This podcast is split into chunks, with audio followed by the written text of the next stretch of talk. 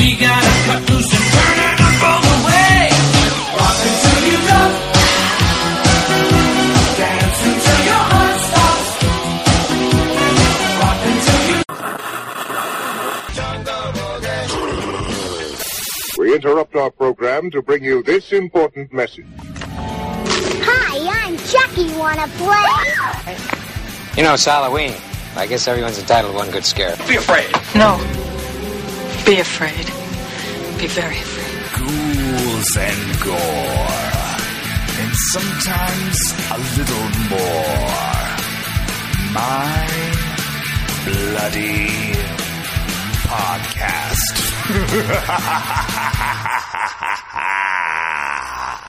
Well, uh, gentlemen, what are what are we what are we sipping on tonight?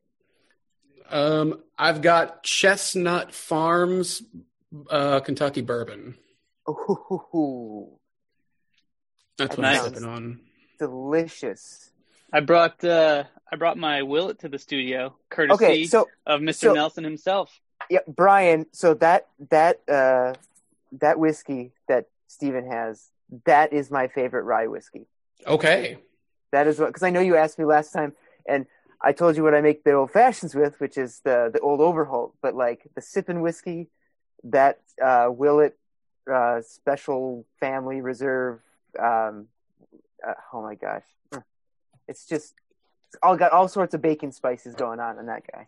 Oh, I like all the bacon spices. Do you drink on? Oh no, yeah, you drink. I've had drinks with you. Wait a minute. Yeah, you drink. You're a total lush gower. Uh, I saw you shit faced at the Alamo one time. Um, the other Alamo, the one with the basement. Yes. Um, not as much as I used to. like I had a couple years where I like I became a professional, and um, that was uh, that was like three years, long time ago. That was that was rough. Um, and I wasn't really a great drinker leading up to that, but those were like my I'm going out and drinking years. Uh, All right. It was it was a weird time. I was young 30s to like mid 30, like 30 to 33 or 34. And my best friend from high school, I had moved back to LA and he was an agent at CAA. And then it was me. And so we would go out and it was just, it was bad. It was bad. It was bad. Um, I dated Jack Daniels for a while. It was, it was, and we broke up terribly. It was bad. Um, and uh but no I, you know in the last couple years i really don't drink that much and um I, I don't know if i've just lost my kind of vibe for it or lost my ability i think it's an ability because it's like i lost my ability to put them down. And um but every once in a while you know i like i'll step on something. And um if i do it's usually um it's usually like an irish with a lot of ice and a lot of Perrier. I'm, I'm- I'm an Irish and Perrier guy. So an Uh, but- aristocrat. yes, um, that totally ruins whiskey. Like, ruin, people that drink, they're like, "What are you doing?" Uh, but you but you mentioned whiskey- it was a whiskey thing, Mike. What is yours? What I'm you doing uh, Heaven's Door tonight. This, is this not is the, Heaven's uh, Gate. Okay, this is the Bob Dylan stuff. Uh, he Mm. this is the stuff Oh. that he sponsors or yeah. helps make or something like that. This was a gift from my folks because they know that I partake in some whiskey. I've been actually like introducing my dad to some like nicer whiskeys because he always you know gets like the ten dollar bottle and is like I'm just gonna mix it with Coke. Right, Um, right. I, but I know. I I've know been- that. yeah so but like he's been getting i've been getting him some of this some of the some some good stuff like we got this um this stuff called minor case uh minor case rye and that stuff is just it's it's super vibrant like when it hits you you're just kind of like but like it goes down so incredibly smooth so it's Huh. like it's uh it's got a lot of good flavor but anyway Yeah, like, you guys know way fun. too much about the You know, way too much about it. I, I know a little only because I've been, I've actually been to Kentucky and I've been on some distillery tours and, and been to some cool places, which is really neat. Um, but Brian, you said it was whiskey. I was like, are we supposed to be drinking whiskey now, on the, you know, tonight?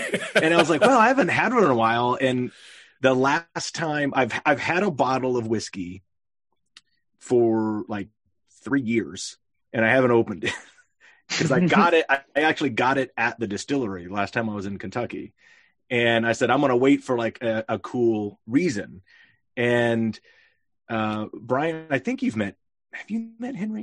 Have you met Henry McComas? I don't know, who made the doc with me? Yes, no, yeah, absolutely. yeah. I thought you yeah, met yeah. Henry. Yeah. Yeah. And so I was like, Henry, when this fucker comes out, like not festival, like that was cool because we at festivals you get your drinks bought for you, but like when we actually release this thing, uh, we're gonna pop open this bottle. He's like, okay.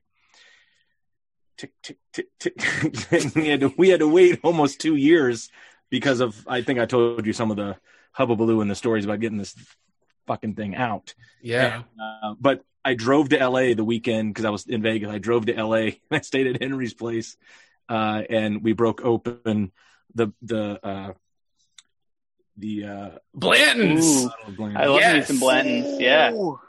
So that's uh, that's what that's what we broke open in Hell October, and then so like I have a. Fuck yeah. So I'll have, a, Hell I'll have a dope. glass with you guys, and it'll be I'll, I'll, I sip. So I'm good sipper. to you Cheers. guys. Awesome. Well, cheers. cheers, Look at all you look at all you cool guys neat, you know, whiskey neat, and I've got a whole thing of ice in here. My dad I learned came recently over. that. Oh, go ahead. Oh no, you go ahead. Go ahead. Go ahead. I was gonna say that Blanton's um the tops are all different and have like letters, so you can collect all the all the horses, and they make they make stands for them and everything. It's uh yeah Oh yeah, no, Yeah. it's it's a whole it's a whole thing. We um Yeah. have you ever been to uh, like uh, Lexington and distillery tour country and all that, right? I Um, haven't personally. You know, Blanton's is an to. old brand, but um, Buffalo Trace bought Blanton's and then started making them, Mm. right? And Buffalo Trace is a huge distillery, like big. It's still kind of cool looking, but it's very, uh, I don't say corporate, but it's very kind of uh, factory-ish, but it's still cool. Um, but like makers and and all those other and uh, um, they have like they look like a modern science lab, like in the in the distilleries. Wow. The the coolest one is uh, Woodford Reserve. Oh, see, I'd love to go there. That would be. See, If- I, if you I go, really that's- not been on any of these things. so, Yeah, like, it's um they're actually kind of cool and I was even though I was technically, you know, kind of I was I was working to go to all these places, but uh it's cool to see the different places. Woodford Reserve is definitely awesome because it's the only like single batch, like they only do single batch and it's really small and it's tiny. They've expanded over the last 10 years like with the patio and stuff, but it, it's like you drive off like the main road uh, and you got to go way down around a couple of farms and you go down toward and you're like you go down towards the creek which is where they get their water. And it's this old two old stone buildings and i mean it looks like you walked back 150 years like in a second. And uh, it's real private and small it's so cool to be a huge brand and they crank it out but it's uh, it's neat to get, get those tours anyway Oh, that was, That was uh, cool. Yeah. Yeah. No, I Love love that. I, there. lo- I love the Blantons. My dad, for some reason, a few weeks ago, came over and told me, "He's like, hey, I got this bottle of whiskey," and I'm like, "Okay, what'd you get?" And he just like, bam, on the table, one of those limited edition Blanton's gold ones with the gold top, the 24 Oh, yeah. gold one. yeah, I was like, "How did you score this?" He's like, "I know people." That's know all he people. said. I I go, people. "Thanks." but no, the gold I, was uh, really good. I, I think my Blanton's is cooler because like right now I go on binges of shows and and and I don't watch them streaming. Ironically, I watch them on broadcast late at night. And right now they're just re, you know they're showing everything. And now I'm on. Uh, I'm almost done. Like I've I've watched almost every episode of NCIS New Orleans. You're on a and there- roll there. and there's al there's always liquor in that show. And like Scott Bakula's kid, like he's a Blanton's guy. I'm like, see, I'm cool. I'm good. I got it. There you go. That's the way I'm not go. cool in any other like regard, but I'm like I gotta I gotta search for my coolness now because I'm just getting old and and out of shape and not cool anymore. Oh, not true. I'm not I'm, true. I'm working on that. I'm trying to get you know. Let's see. You buff, I did- man. You buff. I I didn't work out today because I took my mom to go get her second COVID vaccine shot. oh, So- congrats! I got mine three days ago. My second vaccine three days ago. Oh, Very cool. happy. Cool.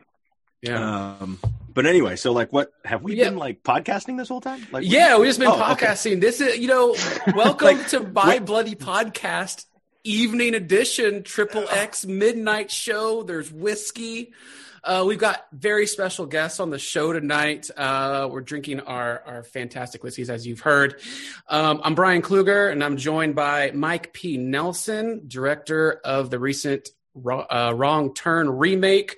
I've got Stephen Lukach, the uh, the amazing, legendary composer for the film. Also does the music for Sneaky Pete, The Americans, Flatliners, and he started out a little bit of the music for True Blood. Oh my god! And of course, joining us, the returning heavyweight champion from the Monster Squad in his latest doc, Wolfman's Got Nards, Andre Gower.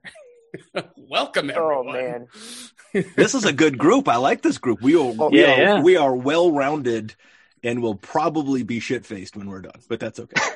That's Oh, the goal. That's cool. the goal. So yeah, I I, don't mean, mean anything. So I've had three I've had three sips and I can't see you anymore. So it's oh, then we all get naked. I guess I don't know. I'm already I'm already halfway there. It's fine. Oh, Donald Duck already perfect. so I gotta I gotta start out with Steven. Steven, talk to me. Uh, you're a multi instrumental instrumentalist. Where did it start for you in music? Like, did what was the first instrument you picked up, and what was the first song you learned? Uh, first instrument was guitar. Um, my dad played guitar and like was in a you know a band when he was young and kind of continued it on to me. And um, first song I learned. That's a really good question. I think I don't know if I don't remember the song honestly, but it was probably like James Taylor or something that something that my dad played. You know that he would just like naturally try to teach me, but you know it's all like complex, you know, finger picking stuff. And I probably just got really frustrated as like a nine year old trying to learn this stuff. But, um, yeah, guitar. I don't remember the first song, honestly. I mean, that, that stuff quickly, the, the James Taylor quickly went away as much as I love it now and transitioned into like the, you know, the rock and punk rock stuff of high school. Rock and punk rock. So you were in bands Yeah. in high school for, for Yeah, the for music sure. itself, or for for the, for the women.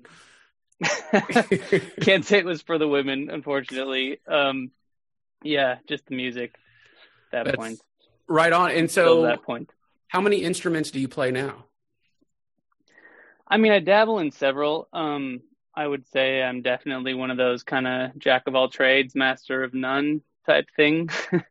um, I mean, I play a little piano, a little keyboard, um, bass, some drums and percussion things. And, you know, there's, I, I do so much work on the computer that, um, uh, so much so- sound design stuff and just production work is done on the computer that I think it's really like, it facilitates laziness when it comes to getting good at an instrument because you just you don't have to. You can fix so many mistakes on the computer or just you know record one guitar chord and then stop and record the next guitar chord. You never really need to learn every anything that um, thoroughly anymore. So i would say i've probably gotten worse at all of them the longer that i do this because i've gotten faster at using the computer so yeah Pro Yeah. Tools is a good program for sure. yeah i'm a i'm a logic guy Oh, you're the Logic guy. All right. Yeah. Right on. And where was the transition to uh, composing for film? You know, it was pretty late for me. I wish I could be one of those guys that was like, I saw this movie when I was in third grade and like never forgot it. But it was like, it was actually probably like middle of college for me. Um, I was doing a lot of like song production stuff in college. Um, I didn't study music actually. I studied business. Um, but I was always doing song production and stuff on the side. Um, and uh, yeah, I I wrote a lot of songs and made tracks that um, were largely just instrumentals. You know, as I was really like not lazy but picky about lyrics and stuff. So I just had all these instrumental tracks laying around, and uh, one of my friends was listening to one. He was like, you know, your stuff sounds kind of like it could be in an action movie or something. And I was like, hmm. And he uh, he was a big film score fan and gave me you know a bunch of tracks, bunch of just the big guys, Hans Zimmer and all that stuff. Um, and I really from that point on like dove deep into film scoring because I'd always loved film and early on when I was super young, you know, dabbled with the idea of wanting to be an actor. And so this was kind of a perfect marrying of my interests in film and music. And, um, yeah, that was it. Then I, you know, got in touch with some, you know, some, um, film students and did some short films in college and some outside production companies and all that stuff. So that really, that was what the trigger was. Right. And so all of you could probably answer this. How important is music specifically to the horror genre? Because I think music in horror really amplifies and enhances whatever has been shown on screen and it goes hand in hand like a perfect marriage. What do you think? Because I mean, you're all filmmakers for at some point in time. What do you think? Well, horror specifically, I think everyone could agree is pretty funny to watch without music. It's like it's just it's it's pretty necessary thing. I mean, silence is great too in certain circumstances, but um, yeah, it's it's a big part of it, especially in horror. I mean, I almost think it's more important in horror than maybe something else because every movie sounds bad if you you know remove the score. We've all done you know we've all we've all experimented in that craziness uh, or watched the YouTube video. Um, Yeah. But I think like what Stephen was saying is it's it's certainly important because it sounds awful or it looks awful or sounds awful if you take it out, but you could actually take the visual you could take the video out of a horror movie and just listen to it and still have suspense and be scared. Because i mean music uh, you That's know it, it you know it elicits it's it's the it's the most powerful thing to elicit emotion and, and feeling and stuff i think and that's why it's used so so well by you know really good artists on on that realm which is you know a different world to me that's not i wish i was me i was just having this conversation a little while ago about not being musical i'm like ah but uh, I, certainly enjoy it and i appreciate it and um I mean, it's it's so powerful. It's one of my favorite things is listening to music and and actually watching people perform music. I love live performance of music because it's um it's just it fascinates me. Plus, um, I, I can't do it, so I'm just envious of everybody because I did everything else except for music. And there's people that are like, well, I had to go and take piano lessons all my childhood, and like I had to perform at the show, and then I did it on a TV, and now you got to go play sports and do all that cool shit. And I was like, eh, I guess it's a trade, but you know, I'd rather be playing music right now. and then, but now, now, granted, I, it is an excuse. Like I'm just like I don't. I should just learn something, right? I should take the time and be disciplined to practice and learn it. And guess what? I'm not. So that's okay. What, what do you think? Yeah, it's always. oh, sorry. Sorry, Mike. Go ahead. No, no, keep keep going. I, I I got my thing. Whenever you're ready. Oh no, I was just gonna say.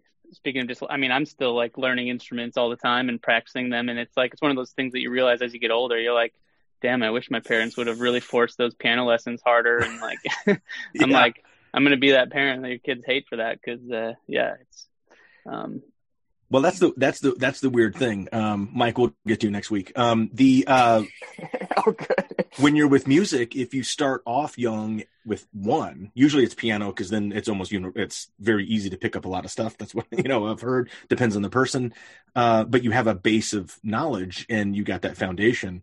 Um, it, but I just didn't have time. Like I was I was just having this conversation with my mother because I'm at her house right now because uh, we took her to get her shot and then hanging out so she doesn't like pass out or die. And um, which my uncle did, her brother did a couple weeks ago after his second he died that day. Uh, so we just we're like, What? yeah. Uh, she no well, way. yeah, that's a whole other. Yeah, he was he was 81. Um, but that my mother's from a huge family. She has 11 brothers and one sister, and now there's only two left. It's her and Uncle Jimmy. So that's it. Uh, Uncle Jerry died, yeah, like two two or three weeks ago. I'm sorry. Uh, the the Oh, evening Sorry, the man. evening he got his second dose, he went upstairs to take a nap, and that was it. Um, but uh, yeah, I, that was my le- the uncle that I knew the least. Like no one knew him. He was kind of like the I'm too good for everybody. He was like uh, you know smart dude, athlete, like moved away and like never had anything to do with anybody. But he was pretty he was pretty impressive. Um, but yeah, you know, with music, it's uh, I didn't have the time. Like, because you got to do it when you're a kid. It's much easier to imprint something on a on a kid brain. We all know this, and I mean, I created a whole TV show about that concept, and it's uh, yeah. I, I wish I had been imprinted musically a little bit because you could go away from it and then pick it back up, right? Fuck, I don't have that, you know. And it's like, because the only thing I've ever wanted to do is just stand there and play electric guitar and look fucking cool. uh, nice. Um, Well, yeah. So, like, you know, talking just about the music and the and the the horror stuff. It's like, I mean, a perfect example of all that is just. Um, I mean, I remember when I was I was getting tracks from Steven uh, for Wrong Turn, and I would just play them on my phone. You're gonna hate. I would play them on my phone because I was out somewhere, but I couldn't wait to get home and actually listen to them like like a normal person. So I'd like you know turn it. I'd turn it up to, to like a, a good volume, and I'd just like stick it right into my ear just so I could like try to hear as much of it as. I could. Um, and then I was like, oh, this is really cool. And then I'd play it. And my my son uh, uh, would sometimes be in the car with me, or we'd be out or whatever. And then I'd start listening. Like, here, check this out, and he, I'd like have him listen to it. He'd be like, "Turn that off." Like he'd be like, "I'm scared," and I'm like, "Okay, no, it's all good." But like, I mean, uh, you know, just like you were saying, Andre, it's like sometimes you can literally strip away everything, and you can just have that sound. You know, those those those strings that are just at that one tone. And I mean, I mean, you could even say that you know the, the picture's still running. You could say that you know the room, the, the lights turn off in a room, and as the audience, you are now in the dark with whatever character in their room, and there's silence. But then maybe you start to bring up that bed a little bit that starts to wind, and immediately you have a visceral response. You know what I mean? It's it, it's it's different for everybody. It's a different level of, of visceral response, but like there's some sort of a visceral response happening when that starts to happen, and that screen could be pitch freaking black. Um, so yeah, absolutely. Uh, music. Mike, and let's it- make that short. That sounds like a great short where it's just a black screen and Steven does music that just fills you with dread. I'll be in it, but you can't see me. I'll be. Nice. we, we can we can say it starring Andre Gower. I mean, That's that- right, but we, you we've nev- already we've already sold it. We've already sold you, it. ne- It's you never. There we go. I don't know. I'll I'll take that, but I don't know if you're getting anything. oh yeah, green like that. Uh, that's a great short. It's just black. It's just about the music, and you go through a whole bunch of different, you know, emotions and mostly dread, and then you just get, you know, and then maybe there's like a blah, blah at the at the last second or something. Like I go blah. blah. but see, that's like a good six minute short of just black. Like people would sit there and watch it.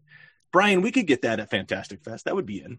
No, that would be in just because that it's kind of like the element of the first Alien movie where you rarely see the alien, but it's that much scarier. You know, and with this, with like a pitch black movie with creepy music, you have no idea when or where or how it's going to happen. Ooh, I got it, Mike. How about this? Or everybody. It's just me and Mike now. You guys are out. Um, but uh, okay, so it's a black room and there's like a pinhole or just a little bit of glowing light, and there's a guy stuck in this room, and obviously through, you know, the either the music or he talks to himself or you know, diegetic noise, whatever, he's caught in this room, he can't get the fuck out. And the only you know, you see him scrambling around. So we're telling the story with sounds and scrapes and bangings and the music. And the only time you actually see the guys, which is me, of course, um, is when he crosses in that little glow, which is maybe down at the very bottom left, you know, one corner or a pinhole light or something, and that is it. And you also don't know if someone is watching, you know, through infrared or what. That would be creepy. And this guy can't get out. I like this movie. a genius movie, and I have to, I and, and uh, Steven can do this because I have to bring up. I love in Wrong Turn the kind of like the tribal and organic sounds. It's almost kind of like a really creepy haunted house Tom Waits type of feel. But you bring in strings that. that reminds me of The Shining, specifically on the track Mountain Climb, which is scary as all hell. Oh yeah, That's the. Yeah, yeah. And so I Mike think, was there for that one. He was Oh here. my gosh! I'm gonna tell you right now, like the the the the time that Steven and I got to like, eh, you know, I, Steven got to be in this room all the time making these crazy sounds, and I'm super jealous because it's so much fun. But like when I was able to be, I was able. This is the room. This is the room that we made this shit in right here. And like when I was able to sit there and like we were just able to play around, and he's got like all these instruments all. He's got a giant bass. He's got a cello laying on the floor. He's got all these crazy Moog keyboards on this one side. He's got all these things, shakers and hitters and whatever you want to call them. And we're just making sounds. And like, you know, you just, you like something gets in your mind, something gets in your head and you're just like, like, you know, we he starts messing with the bass and we're just like, we're just kind of run, run, rubbing across. And I'm like, and it was just like like cr- crustier, grainier. Like what is the word? What was I can't even remember the word we were we were like using that day, but it was just like to this point where like he would just like he would just like, dig into as these hard as you can. and it was just like it, wasn't like it would like fray the bow like like yeah, I mean the string starts to like vibrate against the neck of the bass, and so it just creates this gnarly growl sound. And and there's like there was a, it's it's funny too because there was a very specific, um, like I probably recorded you know 20 of these growls, and there was like two where Mike's like, "Yep, that's the one," and that's the one. you know, he knew specifically what he was looking for with the quality of these sounds. You know, yeah, Mike is so. I mean, Mike, you can probably talk about it. I don't really know exactly, but you have you've done like Foley and some other sound work previously, right? So, like, he's very tuned into the very the specific sounds of things to the point where like he got me, someone who thinks about sounds and shit all day, to be just you know I'd like set my phone down on a table and be like, oh, wow, you know, like you know I was like hypersensitive to every little sound, like thinking about what I could use or not, and um, yeah, it was uh, a lot of fun to really get in get in there in such like micro detail. It- be- so much because Kind of making a movie right now, guys. nice, I like this. Because Mike, you came from an audio background, right? Yeah uh artist stuff. Yep. Yeah. So, like when I, so when I was going to film school, like that was the one that was one of the big things that I took away from that was uh, a handful of my teachers just saying, "I know you all want to be directors and shooters, but like, let's be honest, you you got to figure something out that something else that you like to do within you know filmmaking. Um, if you want to like work within filmmaking and make some money while you're trying to do the directing or the shooting thing."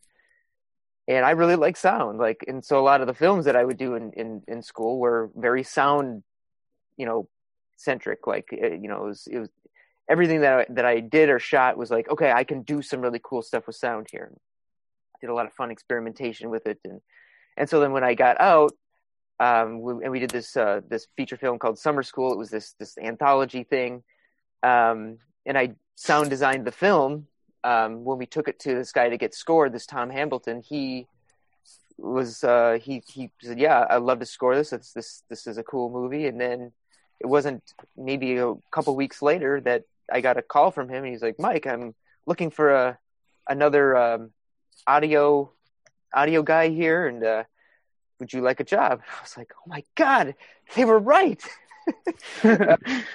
and uh yeah then did that for about three years. Yeah and, and like kind of went from like doing dialogue editing which i wasn't very good at.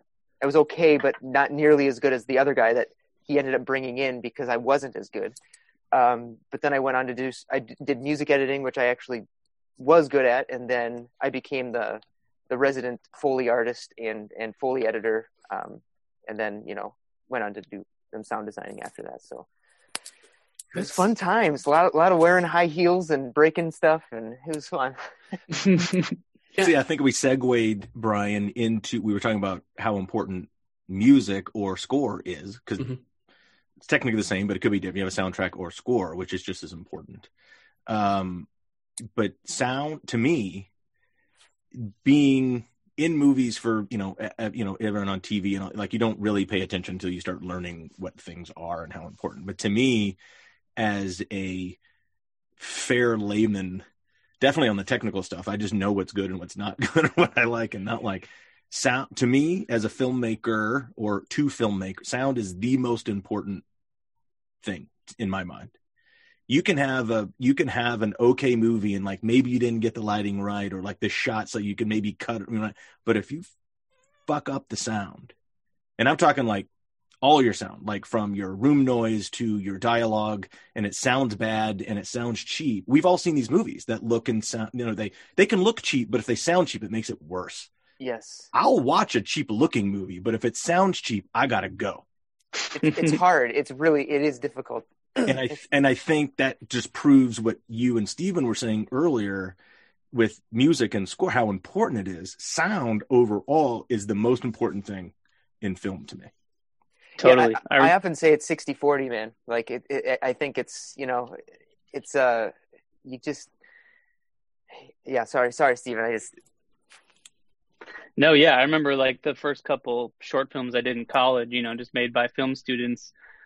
I didn't, I wasn't a film student, so I didn't really know the process, but I remember watching things just being like, this doesn't, I mean, like looks good, but like it doesn't feel like a movie and like really realizing that it was the sound, you know, you don't, didn't realize at that point how much Foley and the sound effects and everything, how, how much is redone, how much, um, yeah, how big a role that plays. It's huge in terms of making it's it like- I mean- quality. well, what's so interesting is like um, the uh, so like you know going to film school and and watching a lot of these um, these student films. It's like some of them could be visually just you know pretty pretty great, but then they have a very very thin soundtrack, and not thin like they're trying to you know make it like minimal because they want you to have a feeling. No, it's just they put like that wispy wind in the background that's not mixed in properly and you know they like add the canned footsteps when somebody walks in and you're just like oh man like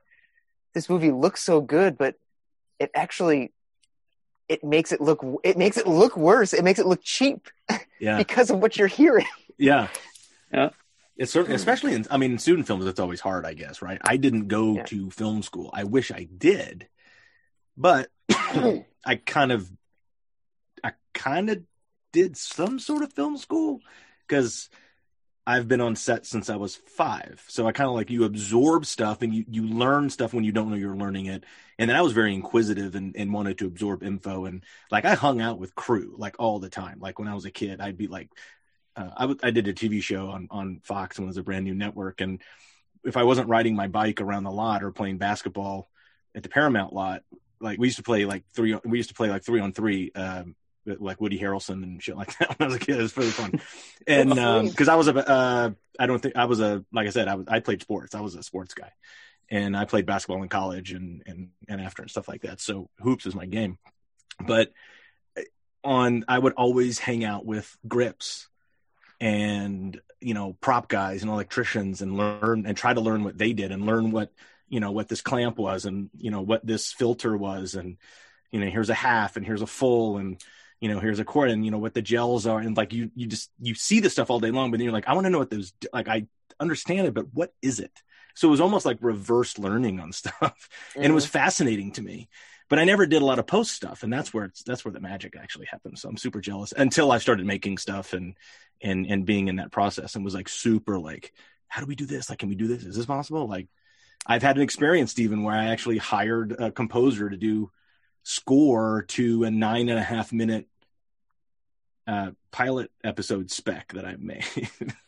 and you know, I, I spent way too much money on, on a spec, and uh, I, you know, I, I luckily it wasn't all mine, and but I ended up making this thing that looked and it sounded awesome.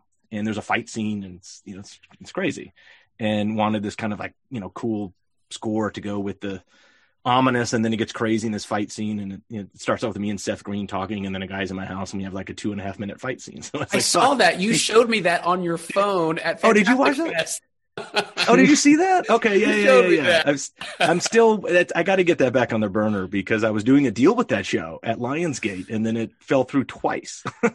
so after like I, after like 14 months of that TV show getting done, it didn't get done, and then I got into uh, Short Ends, the show I did at Nerdist, and um, the documentary right after that. Yeah. So it was like, Well, now I'm curious, Andre. Did you pick up on any of the music or score from Monster Squad, and did that any of that translate into your own documentary, Wolfman's Got Nards? oh my gosh man bruce broughton just like Yeah, give it to right? me give it to me just, well, yeah, just a legend. shower me in bruce broughton like his musical genius it's so good It is Yeah. good if you, and if and what's great, I'm sure Steven's, you know, whenever you watch Steven stuff, it has a little Steven DNA in it, right?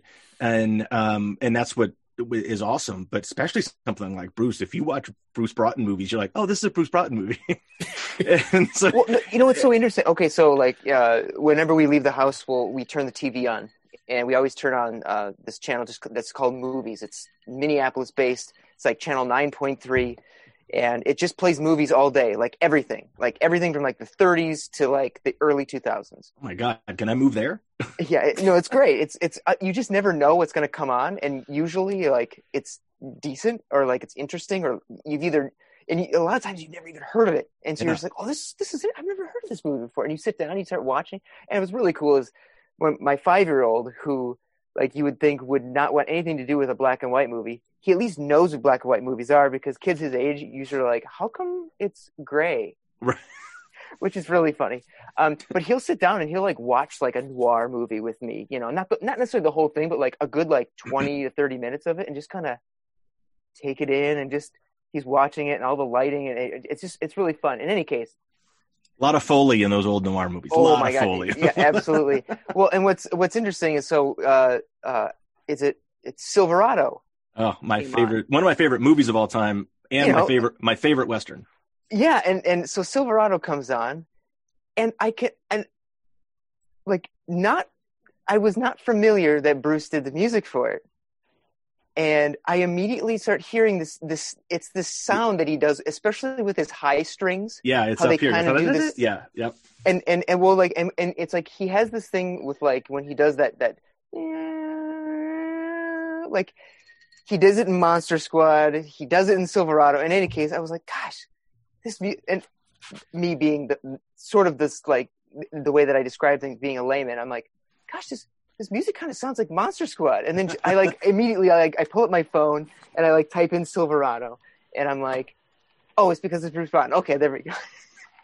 Yeah, I I you it. you beat me to the punch because I was going to say Silverado when you mentioned Bruce. I was going to mention Silverado before Monster Squad, um, but you can put on, uh, like we were saying before, um, you can put on both those scores and know where you are in the movie. If you, I've seen Silverado like a thousand times, and um, goddamn, we all I've seen Monster Squad way too many times, but or been around Monster Squad while it's playing. Yeah, it's you can tell exactly where you are in the movie by listening to the score and there's only one other movie that I know exactly where it's Star Wars, and um, you know exactly you didn't know that the score was telling a story because in Star there's never not any music almost like it's almost constant score behind everything, right? Yep.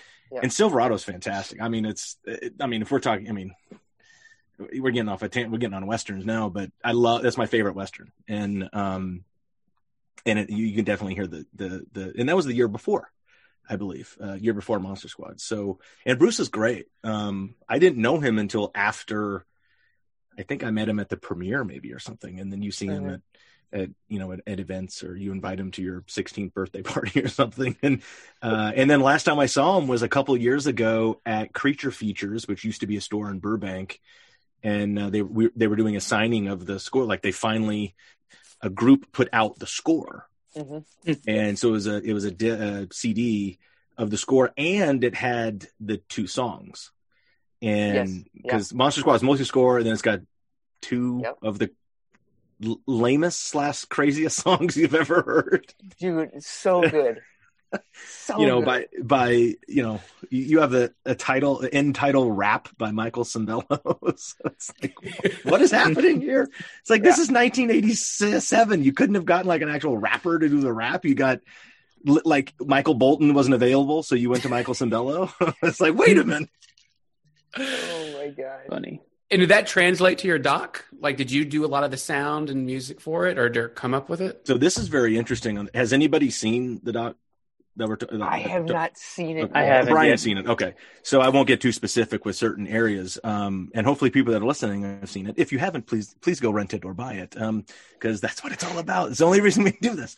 Um, what was important on, so, so the original idea with the doc, like, you know, the, the doc is really not, it, it's really, it, it's not even really about the monster squad. It's, and it's not about the making of, and it's not, um, it's not a where are they now and it's not just that nostalgia jag where you just get like a shovel full of you know 80s you know nostalgia shoved down your throat it, it was it's really about this story about a group of people which happened to be monster squad fans that were impacted or affected by something that happened to be this film. And then it, we tried to make it broader of how you know things like movies or books or tv shows can can impact someone's life. So we, we tried to get a little bit broader and have a different approach at it.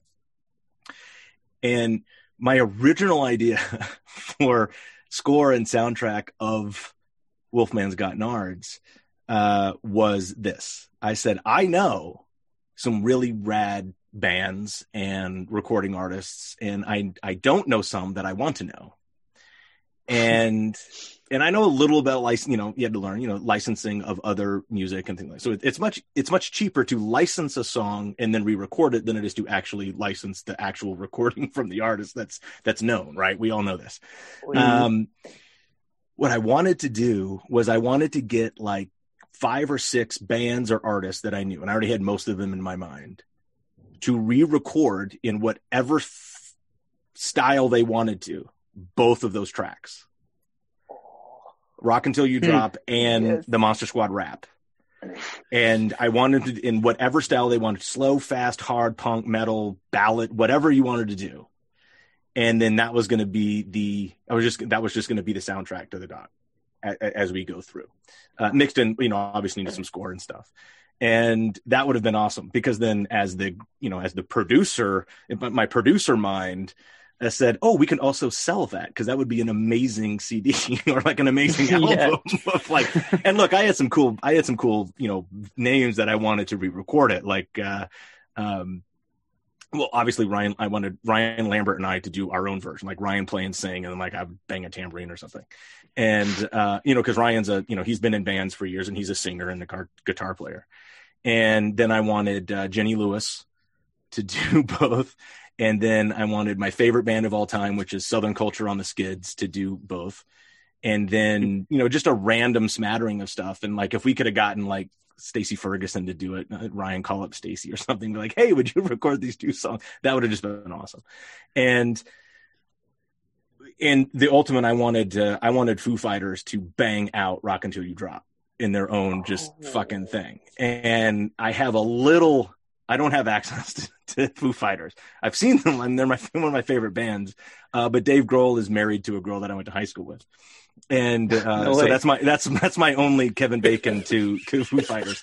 Except I might be better. Uh, I'm Brian. Did you warn these guys I'm like the king of tangents when you podcast? like I go off on these crazy fucking stories.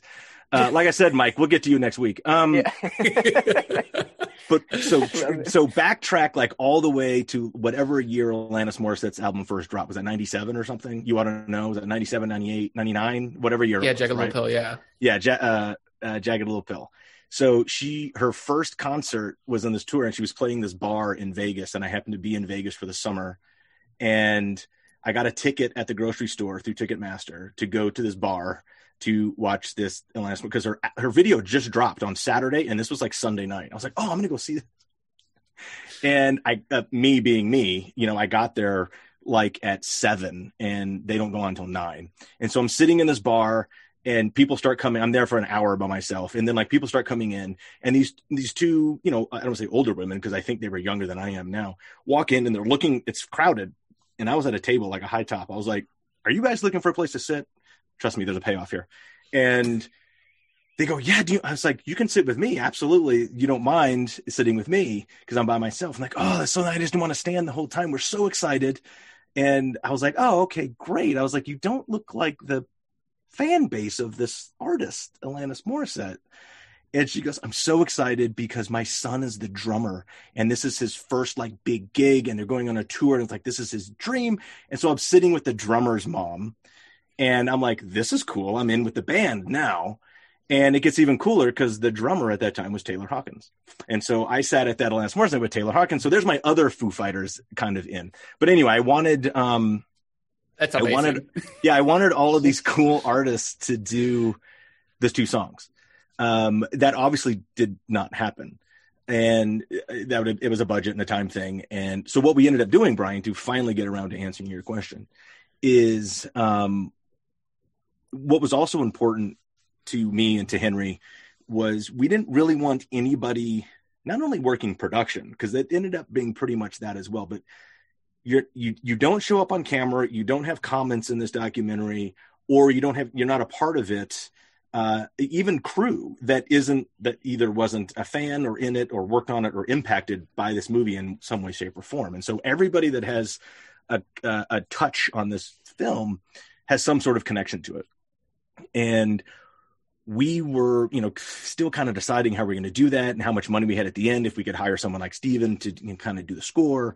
And then we were on that 30th anniversary tour, Brian. You know, we did 17 Alamos, and we were in Kansas City. And oh, God, I was I just blanked on his name, but you know, we do the Q and A, we do the movie. It was me, Ryan, and Ashley, and we go out in the lobby and sign autographs and take photos. And this guy comes up to me and is like, "Hey, you know, love, you know, big movie, you know, one of my favorites." Uh, I was like, "What do you do?" And he's like, "I'm a, you know, I make music, and I compose, and I, you know, I want to make, you know, mu- you know, m- you know, music for movies and TV." I was like, "That's amazing."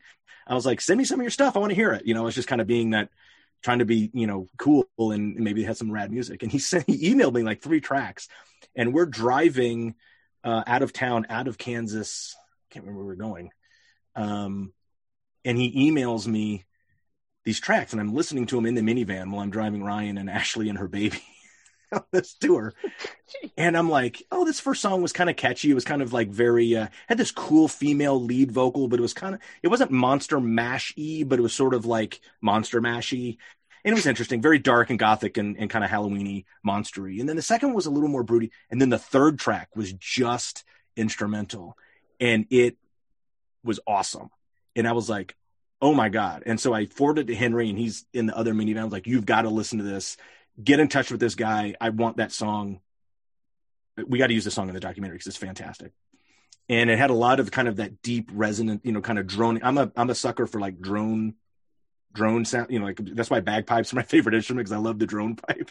And uh it- it's uh it- it's just interesting. And his track was so rad and henry got in touch with him and he was like well i have more stuff and he's like send it to me and so we picked at it and uh i now i always feel bad because I, I just blanked on his name um to give him a little props but he was from um memphis i think and he drove to kansas to see us in that tour so we used like three or four, and he made some original shit, I believe, for the doc and sent it to Henry. We got to use it.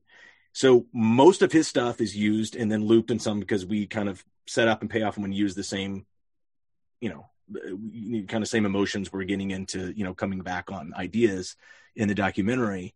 And then that's filled in with um, two or three tracks from Ryan Lambert's band. So, like I was saying, uh, and then we, I think we have like some some random Vanacore shit in there just to fill in some kind of background stuff, right? So some some free music. Um, but that was it was important. So it was using this guy who's actually a fan of Monster Squad made most of the score for the doc. So cool. Stuff that Gosh, that awesome. stuff that he had already had, and then original stuff that he he said, I'm gonna whip some stuff up, see if you like it, and we used it. And then using Ryan Lambert's music from two of his bands from the uh, 90s and early 2000s. Uh, so everything's just kind of connected. So that's what we did with the score, with uh, what we ended up doing the score with Wolfman. That's amazing. Cool. Gosh, what a! I mean that that is the that is the epitome of like the cool journey. You know, to to to, to get that to get the music that you know you're not you haven't quite found it yet, and then you just happen upon a guy who happens to be a fan. I mean, that is it. All just falls it falls together sometimes. You know. Yeah, and some good. of it's, I mean, it's all great. The stuff that I really liked, and then that Henry's putting in a first cut because I just kept going back to this hard kind of drone. Because some of our stuff in the doc, Brian, if you remember, it's it's a little emotional, and like with some of the interviews, like with Fred, like we'll like we'll stay on a per, it will stay on someone a, a second or a breath longer, and it, and it kind of hits, you know, it, it kind of lands Yeah. and um, that was my impressive directorial input. You know, there's a couple times I was like, let's stay on that just a little bit longer. Yeah, a little, little um, si- sizzle it. Let it sizzle. Just a, it just a little bit, so let's sit there. One more breath with Fred, or one more breath with you know this person or that person. And in our first cut, like our, I have a studio partner in in the Doc Pilgrim Media Group, and like we played some rough cut and played this and I just kept going back to like we kept putting this like hardcore these drones it was like, and they're like eh we don't like that and I was like too bad I have final cut don't make the deal it's like you to get into like music uh, so we kind of we kind of met in the middle and we we took some of it out and, but it, it was a lot of it. There- it hopefully it was probably the right decision but I was like more drones That's good. That's funny. That's good. Uh, Good drone can get you a lot of mileage. yeah it's yeah It's I good. it. Steven, how did you meet Mike? So I met Mike. Um, so before, let's see, when was it? Probably four or five years ago. I was still working for um, a composer named Nathan Barr. Um, I worked for Nate for like five years, and that's um, like you mentioned, the Americans and True Blood and stuff, and that was all Nate scored all of those, and so I was, you know, helping on those things. Um, and uh, yeah, Nate um, scored Mike's first movie, The Domestics, and so I was working for Nate when they were doing that, and we were all in the same room together, hanging out, and um, yeah, I think um, you know when when when Wrong Turn came about, Mike naturally reached out to Nate, and Nate was busy, and so he was like, "Hey, do you remember Steven? And Mike was like, "Oh yeah." So I sent him some music, and yeah, Well, and and what was cool is um, there were three tracks that you kind of helmed on Domestics, if I remember correctly. yeah, Like you kind of Yeah. you you or you th- th- they were kind of your we'll call them your children of of the For sure, the yeah, 20 yeah. 26 or 28 tracks that there were on the thing and um I remember one of my favorite ones was because I remember when we were we were messing with um the the track for the uh, the Willie and the Big oh yeah, sequence. Hmm and it just wasn't something just wasn't feeling right and i kind of I, you could, I could hear it but it just like nothing wasn't wasn't working. And i remember you know i think i can't remember i think it was nate just saying like you know maybe maybe maybe we'll let steven take a stab at this or something like that or i can't remember if if, if anything was even said. But i remember coming back up to to nate's place um out in topanga and listening to that track. And then you know he was like yeah steven did that. And I was like, "This is so awesome!" It's just, again, it's just you just you were able to like really like I wanted this super minimalistic red that just had this this this this carry through that you know that that high sound that was just uncomfortable that kind of made the hairs stand up on the back of your neck because that's what the scene that you're watching should be doing that. And like you're just like and then how you and then of course like we cut all the way to different scenes. We use some of the betsy theme and so sort of but like everything like how you like brought all that stuff together like immediately when nate you know re- recommended you for this that was the track. I remember going to that track and being like yeah that's right he did that and that was one of my favorites and then i remember hearing some of your other stuff that we actually were using for that promotional trailer on Oh, yeah. fm and and that stuff that how it fits so well and then we started having the discussion about some of those sounds and like it just it, it just it just fit and and you know again plus we just had all just had so much I'm from Wisconsin too, so we had that, you know, Midwestern- yeah, Midwest. Midwest- Yeah. that's that's, that's good. And I, I I basically I just reviewed the Blu-ray. I got the Blu-ray for Wrong Turn, and I actually liked the promotional trailer because it's kind of like EPK meets a trailer Yeah. with like the interviews and then like a trailer for the movie. Like it was a yeah. I don't see that too much uh, on the Blu-ray stuff, but that was pretty cool. yeah that was something that like I we, still got to pick we- it up myself. yeah and, and it was just it was fun to to be able to put something like that on the um on the disc. Like i was never expecting that but that was just uh that was a fun little piece that i got to you know i i was able to cut on some of that. And like so it's you know fun to have like a little bit of cutting that's that's on the disc too. And Yeah, um, and and your and your commentary track, Mike, was great. Uh, oh my gosh. I liked, oh my gosh. I'm telling you right now like That was your first commentary scared. track, right? Because So- you mentioned yes. that in the beginning Yes. that it's your first time ever doing a commentary track, but you're really giddy about it. I was so I was like I was terrified like I was terrified but so excited at the same time. I remember doing it with the guy like the guy the who he was very patient, very kind recording this thing and I just remember being like, okay, I think I got this. Like and I remember like I had written some things down to just like to get me going, but then after that everything like the page just kind of went away and I just it was just vomiting things as things came on on the thing and and that's that's that's where it became fun you know was was Oh, just was just connecting with what was going on and remembering stuff that we did that day and the, the problems that we had and and this was so cool and uh, we we had an NC-17 and we had to knock it down to art like there were all these fun things that like we that that were fun to to to draw up again so No, that's good. That's good. Um, Steven, I got to ask you, uh, what is the mo be, being in the music business and a musician? Um, what is the strangest, most curious recording you have in your possession? Whether it be an album, like an outtake of a session. Uh, what, is it? What's the strangest recording you own? Like that I did, or just like of any album? And anything, or anything, or both. Anything? Yeah. Hmm. I don't know. We made some pretty for this score. We made some pretty weird recordings, like things that I'd never done before. There's like, I had I had um bought some deer antlers and like made a bunch of weird clicky clacky shaky noises with with deer antlers. So I, I got a bunch of deer antler recordings, um, so good. which is pretty weird. and um, uh, yeah, I guess I don't know.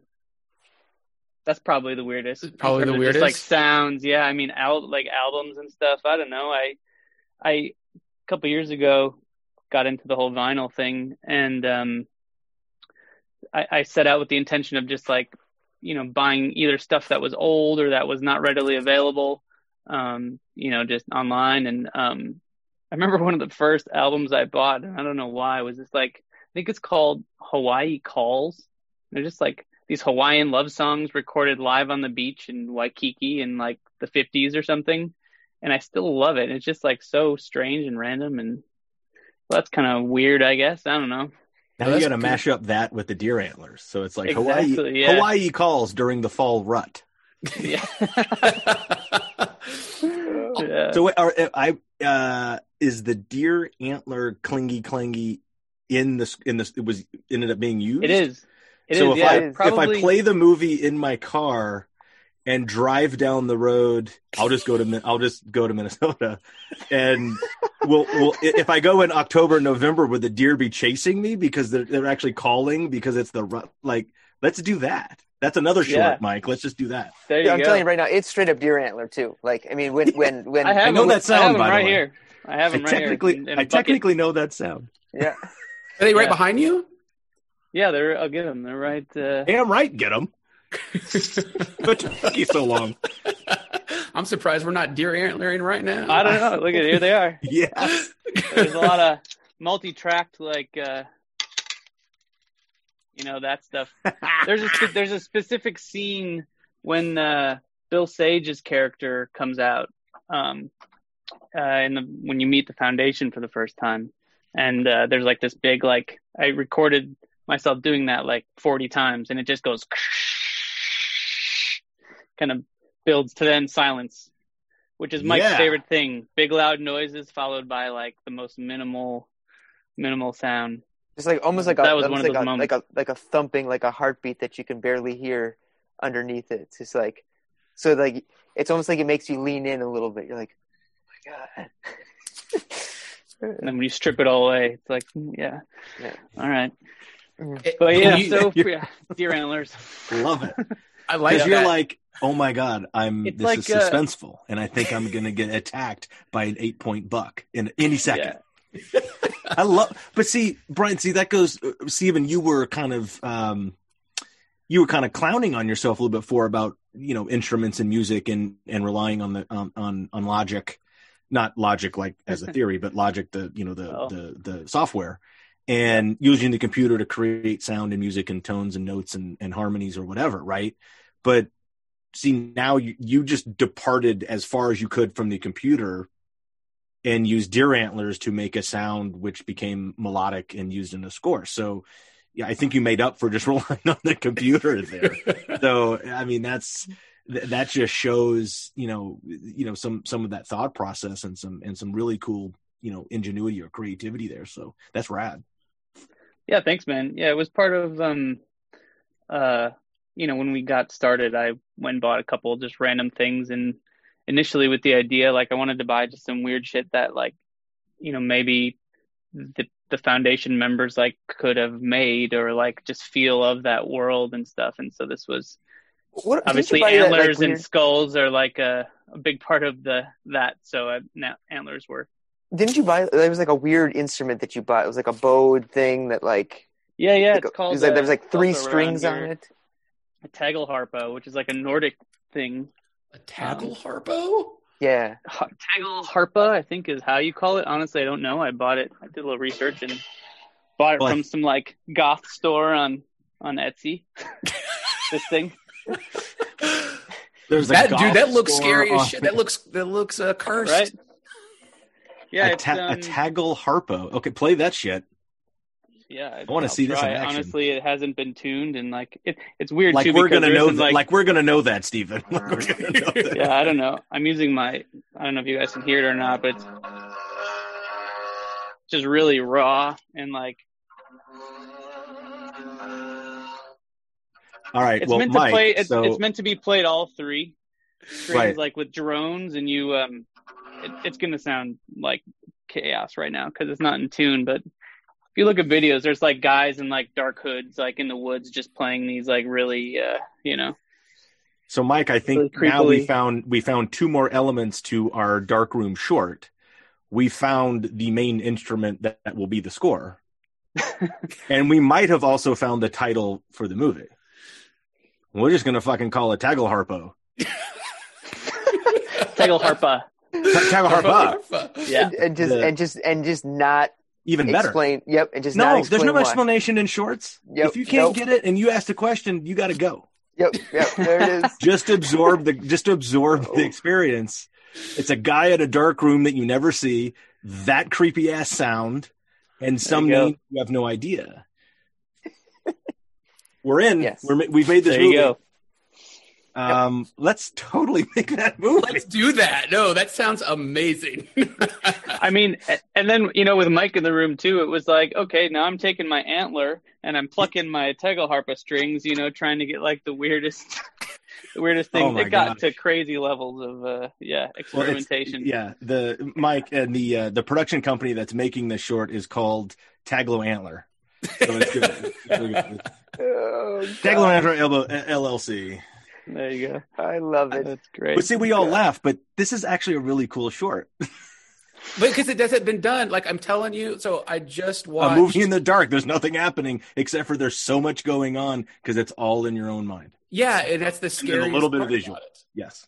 And so I I just watched um and I've been doing podcasts with the people that did um Willy's Wonderland, the new Nick Cage movie. And in the the entire movie, Nick Cage is in every scene. However, he has zero lines of dialogue, and he just acts with his face.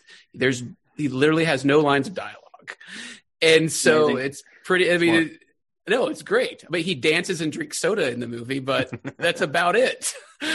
But I- his character does so much more without saying anything. Oh, I, yeah, which you can, which is also a skill and a story element, which is stronger than a whole bunch of fucking words. Mhm. Um, yeah, I wrote, Brian, you and I have talked a little bit about uh, what a sequel story would be with Monster Squad, and Yeah. um, uh, we I've joked numerous times that there is a really cool story on someone's laptop, and um, it's my laptop, but it's a really cool story. And um, one of my elements in there is Eugene never says anything. like un- until like the very end of the, like ever. Um, and I won't give away any of the other reasons why, but it's I, I really like this story. and uh, but you brought that up with Willy's Wonderland, like he doesn't have any dialogue. I was like, that, why is there too? There's too much dialogue. like there's so much dialogue. It's like shut up and and like tell a story sometimes. Says the guy who talks way too fucking. Have you guys have you guys seen that uh, that show? Uh, it's HBO. Um, uh, it's called Primal. yeah, No. the is that the, Nick Cage one? uh, yeah, yeah. What? Is that no, the no, Nick no. Cage? It, it's oh. an animated. It's animated. oh no, then Oh. I haven't seen it. Um, uh, uh, Genndy or I, can't, I don't know how to say his name. Genndy Tarkov- Tarkovsky. Um, I probably butchered that, but um, it's an animated show, and ah, gosh, I, I don't want to give too much of it away because like I didn't know anything about it other than my friend saying, "Mike, you're gonna love it. It's so absolutely insanely violent with so much heart," and I was like, "I'm in."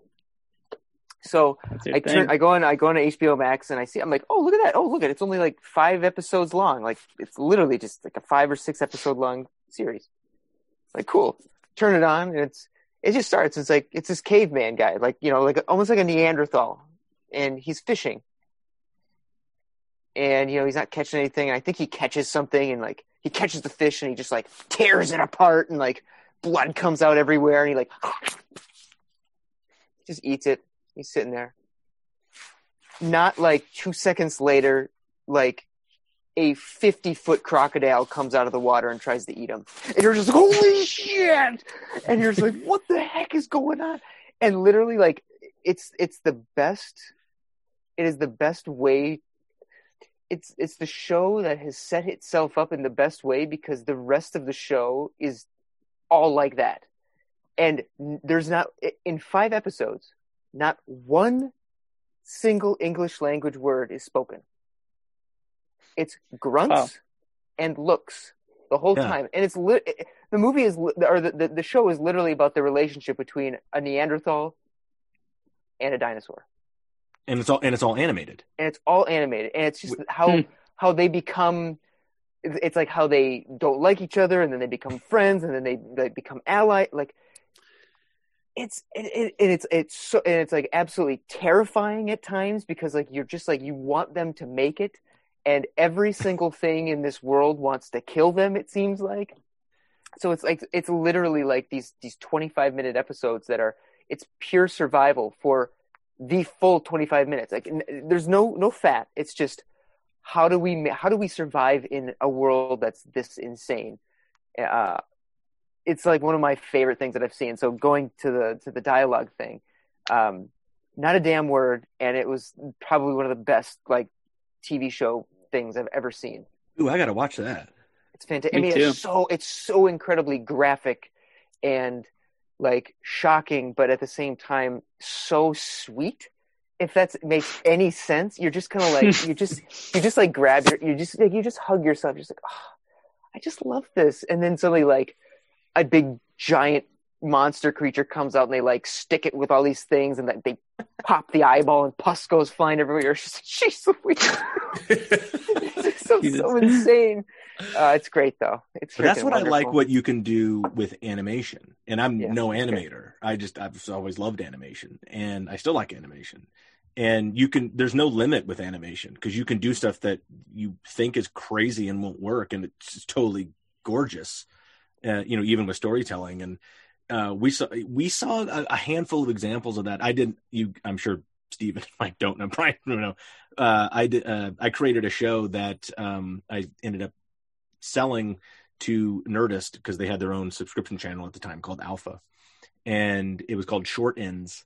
And uh, Ryan Lambert and I co-hosted it. And um, what we did is we showcased short films and short filmmakers. Uh, I mean, they didn't have to be short; they just made short. And they, um, well, look, everybody asked me, "Is like, oh, you're being biased because you're." Show. I'm like, no, no. And so I'm telling you, the Blanton's, I'm hammered. Um, the uh, and we we didn't do genre like we had all sorts of stuff, and some of the animation stuff that we saw or curated and actually had on the show was fan fucking tastic. It was unbelievable. And that's why when Prime, I'm like, I'm in on Prime. I got to go watch that It's because it's right up the alley on that. Because you don't need dialogue to tell cool stories. And the first example that pops in my there's a little bit, but this is totally the opposite end of your awesome caveman animation. Uh, to me, is Mr. Bean. Yes. Yes. Mr. Bean. He tells It- a complete tells- story arc and character arc with, with no emotion dialogue. And It is absolutely. He may go "Mm," every once in a while, and that's it. Or go, "Mm, thank you. Yes, yes. Well, there, that, well, a perfect, genius. Yeah, perfect Absolute episode is genius. that. I think is when he's about to go on vacation, and he's trying to pack Yes. for vacation, and he goes through all the emotions of trying to pack perfectly for the vacation. Oh my goodness! Right. and his bear has to go with him. Of course, he's got to take his teddy. But uh, yeah, that's a great example of both polar opposites of that. But you, you, I think you have to be a little bit genius to pull it off, like in Primal, like Mike was talking about, and you have to be Rowan Atkinson to do it in that way with Mister Bean. oh my goodness! We got to we we got to make funny. this this uh, Tangle Harpa film. Oh my god! Yes, It's genius, and I'm It's- telling you, I can't wait would be to hear what, what I'm telling What you, that's the- the title. can't wait to hear what the word is going to be by the end of this conversation. It's going to just like getting constantly butchered to like uh, Tang- tang- tar- the Tangle Harp Antler. It's not- uh, yeah, Brian, you said Tangle Harpa. It's not, that not Tang- right? Tangle Harpa.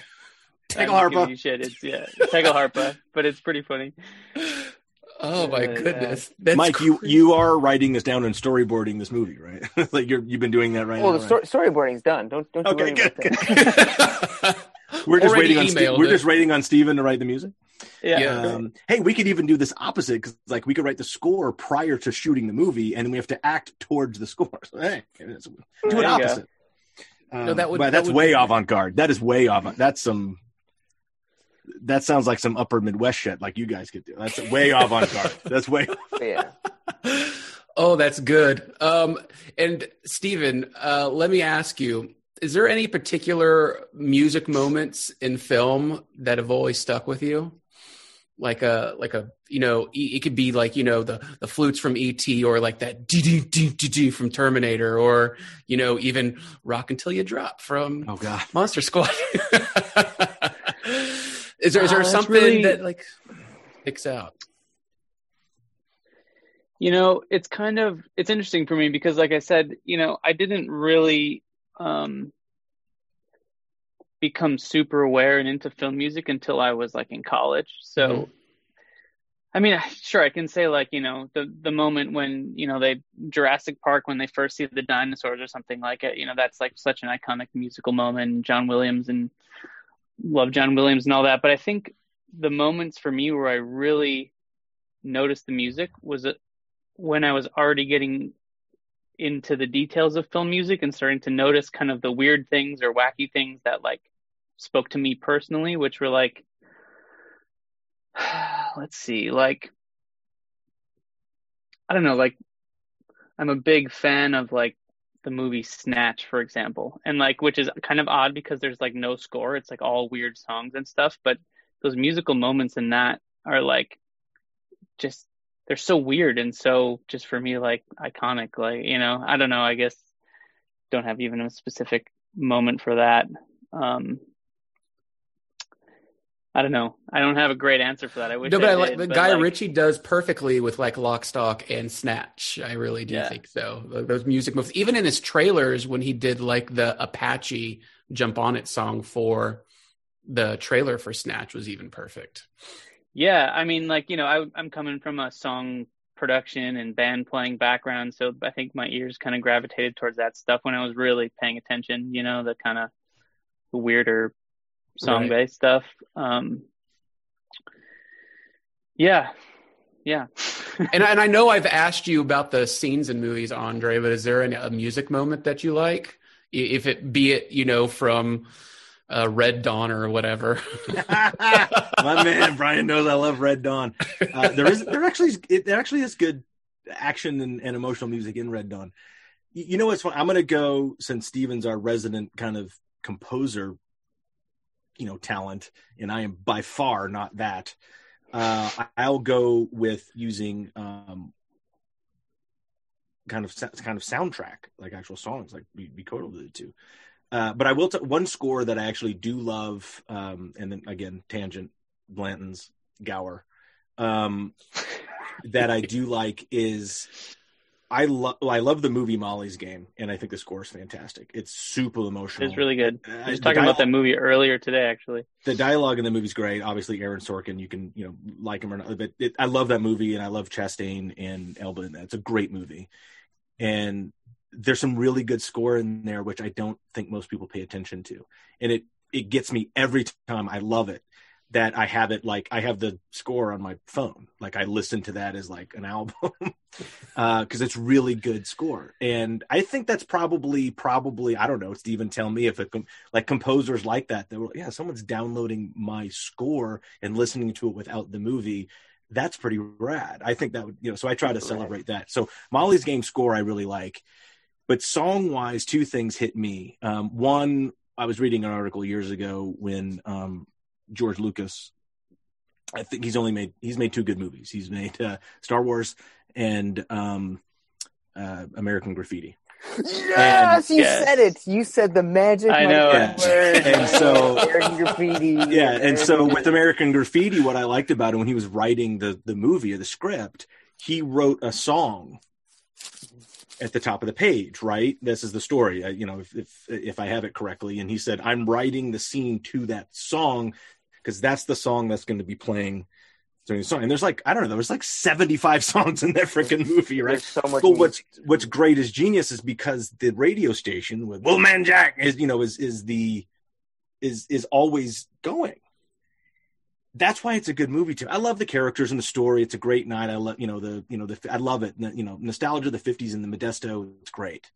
But the fact that the movie is actually set during stuff that's happening during a radio show and it's just constantly in the background, love it. I love that because I love music and I really got into 50s music uh, in the mid to late 80s because my parents, uh, that's their era. Because my parents are they're a, they're actually a few years older than most of my friends' parents, so all that's 50s music and 60s music, and they like different stuff. And so when I saw American Graffiti for the first time, and then I went back to it. and was like, oh, I really like this movie because of the music, and I really like the soundtrack in Dirty Dancing. I really like the soundtrack in Stand by Me. I really like the soundtrack in you know what you know uh, movies that go back to that era. Um, and then I uh, I loved Grease, but Grease was all current, almost but mostly current music.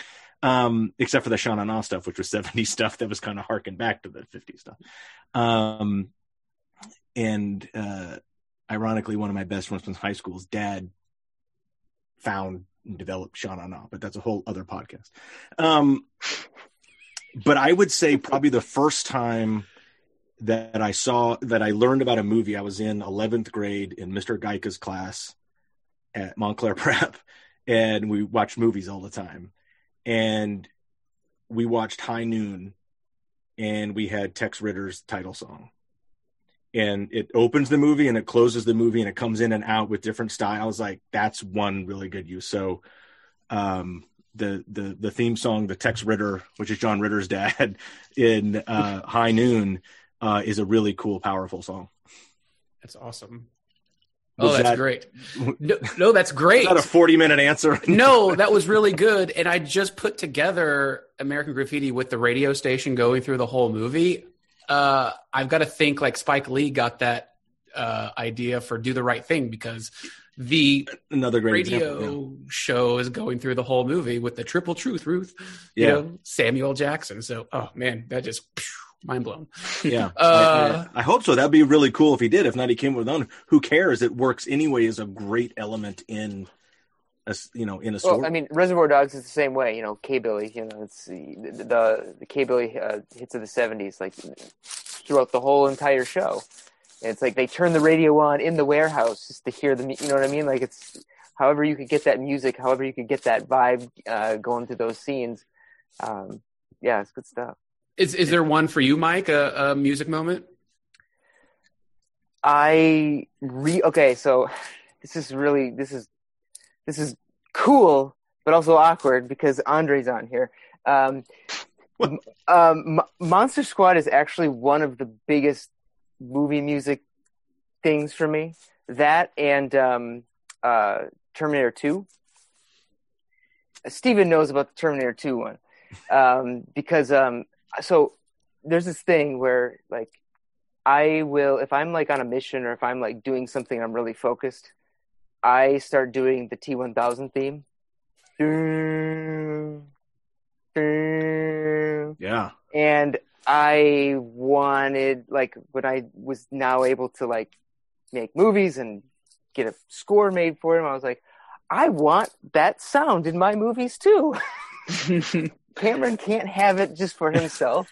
Um, and so we did that a little bit in domestics and we did that a little bit in wrong turn. Um, and so, yeah, that was that. Um, but uh, yeah, there was something very almost sound design, um, like about the, the Terminator 2 soundtrack that I just, I could never get over. Like I saw that movie when I was like 12 years old you know, I wasn't allowed to see it, but my dad let us watch because we were over at my cousin's house and they were watching it. So he's like, fine. And then we watched it and then he loves the movie. That's one of his favorite movies. And so there's like a lot of Terminator 2 love and like the music like I- about the the album on vinyl and I would always listen to the I always like skim YouTube and try to find the the the, the, the, pieces of the score by uh, Bat, Brad Fiedel and um but anyway that one always stuck with me and that one like is a super inspirational um a bit of uh, of music for when I'm going in and scoring my stuff. For some reason I, it's always in the back of my mind like just those sounds and um and uh, some of those weird drones because they're not just like the the airy drones that kind of hang. It's like you know, like that moment when uh, T1000 is chasing John Connor and he's coming down the stairs and John Connor is trying to start his motorcycle. He's like, "Come on, come on!" And you keep cutting the T1000, getting closer, and he's coming down the stairs. You have this weird like, like it's like a warped metal sound, but it's like also like a like a water uh, gong kind of thing, or you know, it's like all these. It's very strange, very metallic, very again, very sound design.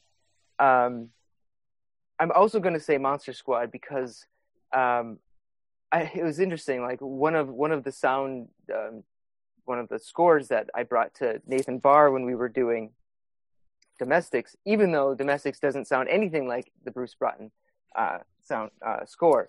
Um, I was just I just had to tell Nathan. I was just like, Nathan, here's some tracks from Monster Squad. I love the way it makes me feel. like I straight up love the way that this shit makes me feel. And I would like so I was I was very into like uh some of the uh the high pitch stuff when you know he was like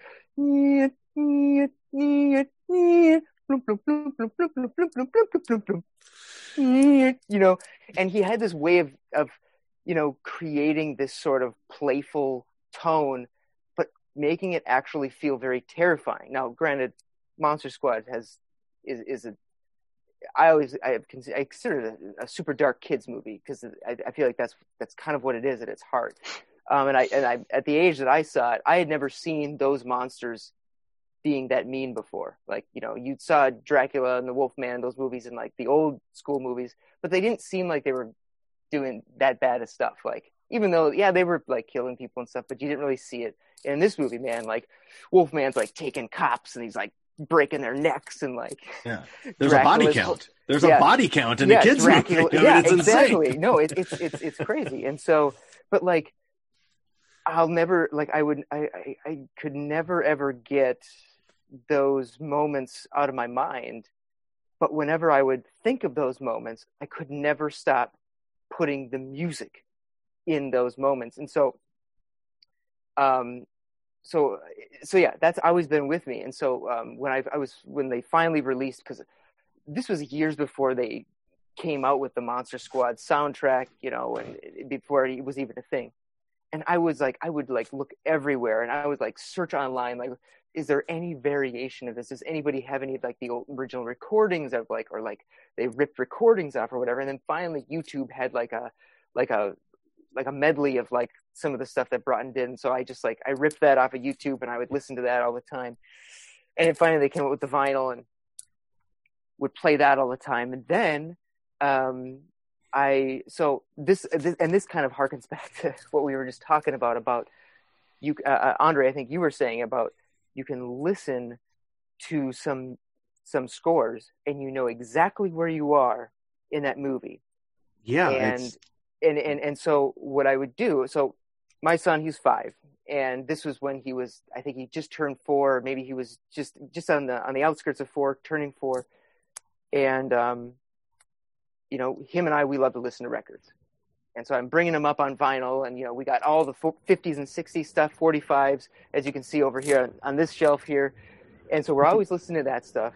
And I got you know the albums upstairs, so we put put the platters on, and we're listening to that stuff. And then you know we're listening to to, to movie scores, and I get this idea, and I'm just like, I can't show him Monster Squad right. I mean, I saw Monster Squad when I was probably like eight years old, but I feel like like I had shown Murray some kind of scary stuff when he was younger, and, and it, it didn't go over very well with him. Like he had some nightmares, and I felt pretty bad about it.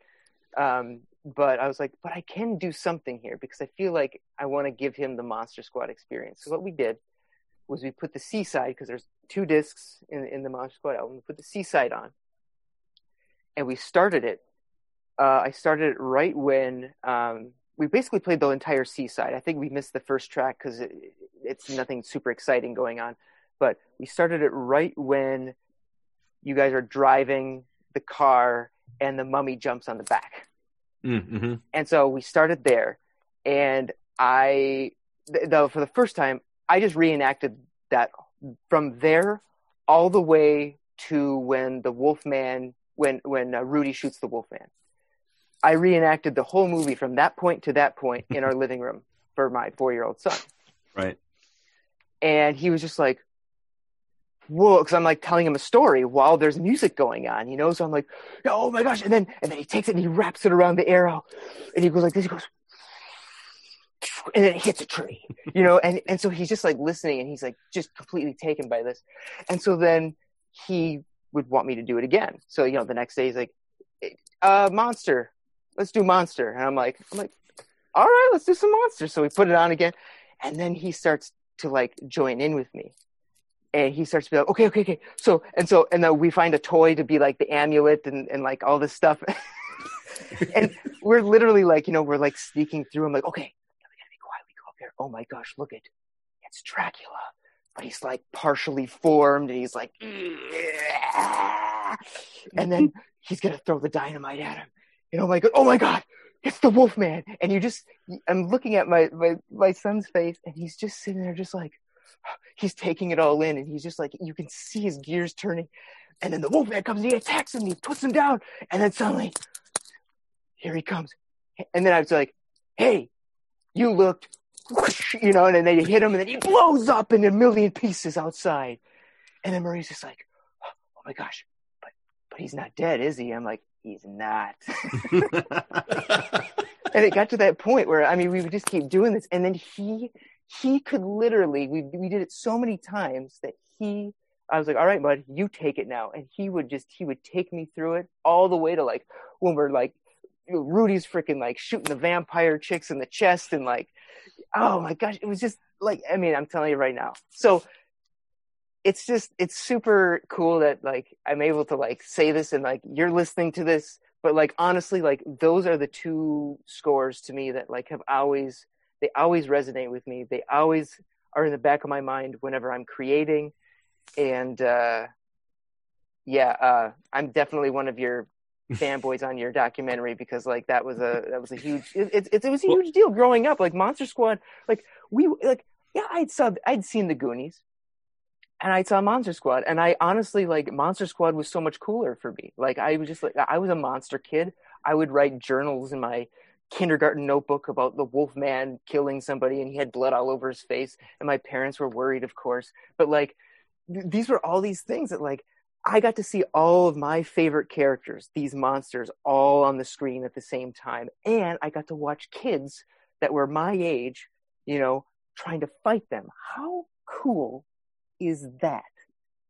And it, it did. It like it changed. It, it did. It made like such a such an impression, and I I do feel like it has a lot to do with why I went off and wanted to make movies, and there's my life story.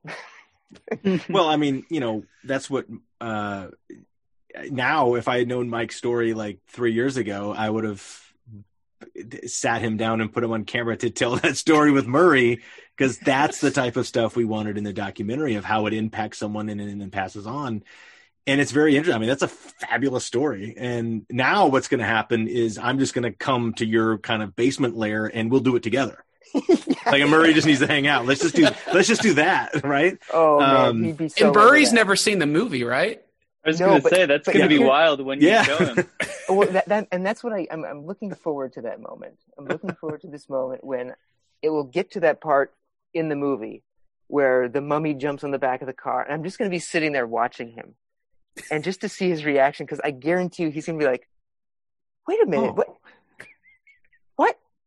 Why do I know this?" yeah that's going to be imprinted because it imprints on kids but that's a yeah that's a perfect example brian like we talked about you know when we were actually talking about the documentary um of why and how this movie the monster squad impacted people and and why how and for for how long.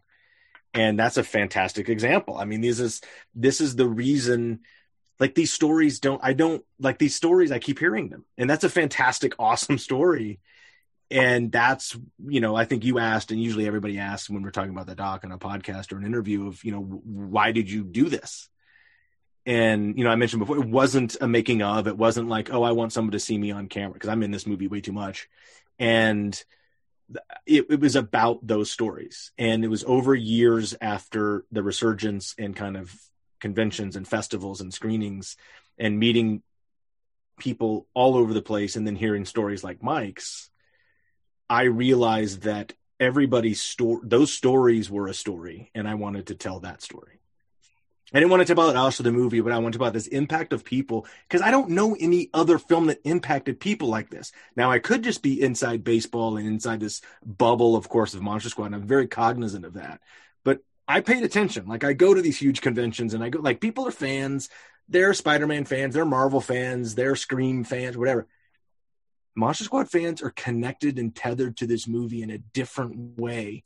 And I don't I didn't know how and why and that's what we wanted to look into in, in, in making this doc and i wanted to interrogate that and i understand it in, in, in on, a, on a whole other level and That's cool. that's what we tried to convey in the movie and the problem with the documentary is it's only uh, we trimmed it we um uh uh, Brian, when we were there at Fantastic Fest shooting and we built the treehouse and the highball and all that, uh, that's all we cut that. that's all. That's actually all an extra feature, uh, a bonus feature now. But uh, we cut it for a couple different reasons. Um, but uh, Loneliest Time. So the movie's like 87 minutes, uh, and there's only so many stories you can put in there. Because I wanted to put every single person stories I know in this movie. We'd have like an 11 hour documentary. We'd be like in search of darkness, but just only Wolfman, right? and uh which they had two versions of in search of darkness there's like 38 hours of in search of darkness um and good grief i'm in some of that so i i don't even i haven't watched all my stuff i hope i don't sound like a total goob in that movie uh but david's you know david weiner who made that's a cool dude um but that's what these stories are about and i think that's how movies impact people and i'm only telling it from something that i'm inside of and see from this side of the table of how Monster Squad fans were impacted by it, and then what's this movie has legs because they're showing it. There's a whole second generation of Monster Squad fans now, or people that know it, or kids that know it. And I mean, the thing that blew my mind is I met, a, you know, one of the first conventions we went to back in the olden days.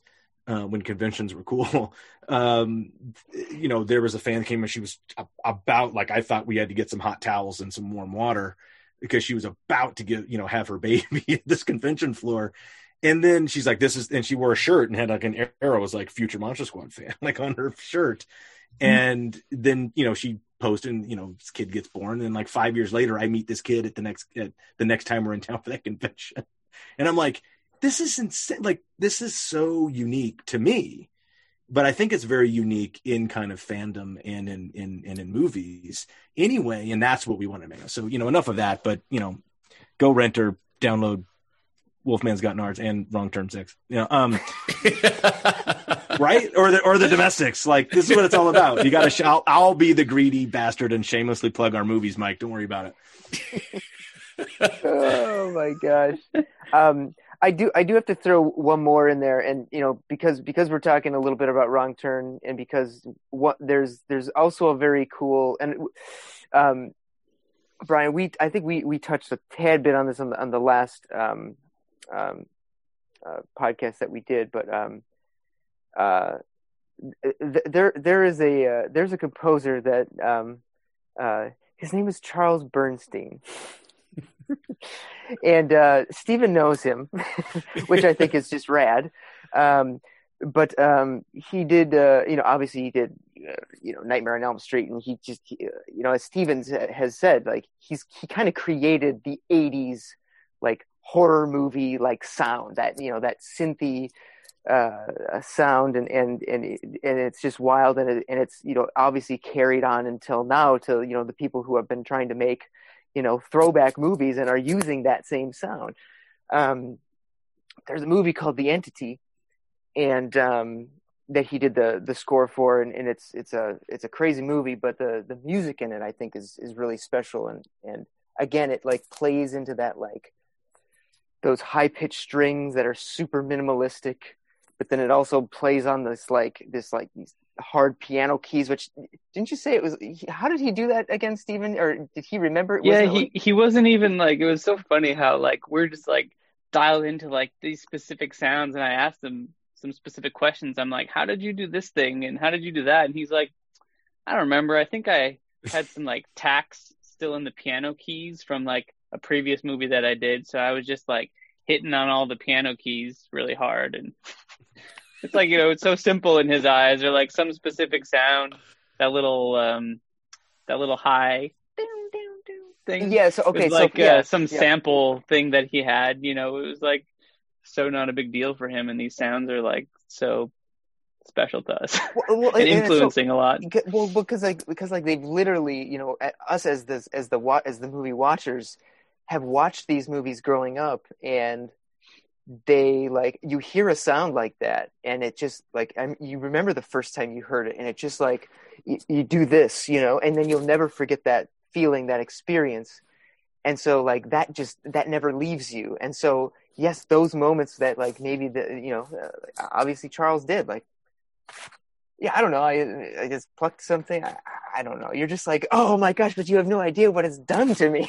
I know. it's, I know. it's so and and then you know it's cool that Steven got to ask him. Yeah, he didn't necessarily know like how the sound was made, but Steven went and figured out a way to like create that sound, and we put that in the movie. Like there's this great. He he found like the way to do. It. And it's and it is and like in my own when I- way, you know, whatever you can. and even when I do. hear it in, in, in, in our movie, I get a very similar like feeling in my body when I hear it there. And I just, to me, that's super exciting that like, you know, there's that translation. There's like that, like, you know, it's, it comes full circle. It's like this sound that maybe nobody would ever think twice about. And, you know, even Charles was probably just like, I don't know. Like, but like for me, it was just like, oh man, now I get to bring that into into my film and and get to use it in that way and and it just it just makes me incredibly happy. I don't I don't know how else to describe it. It just it just does.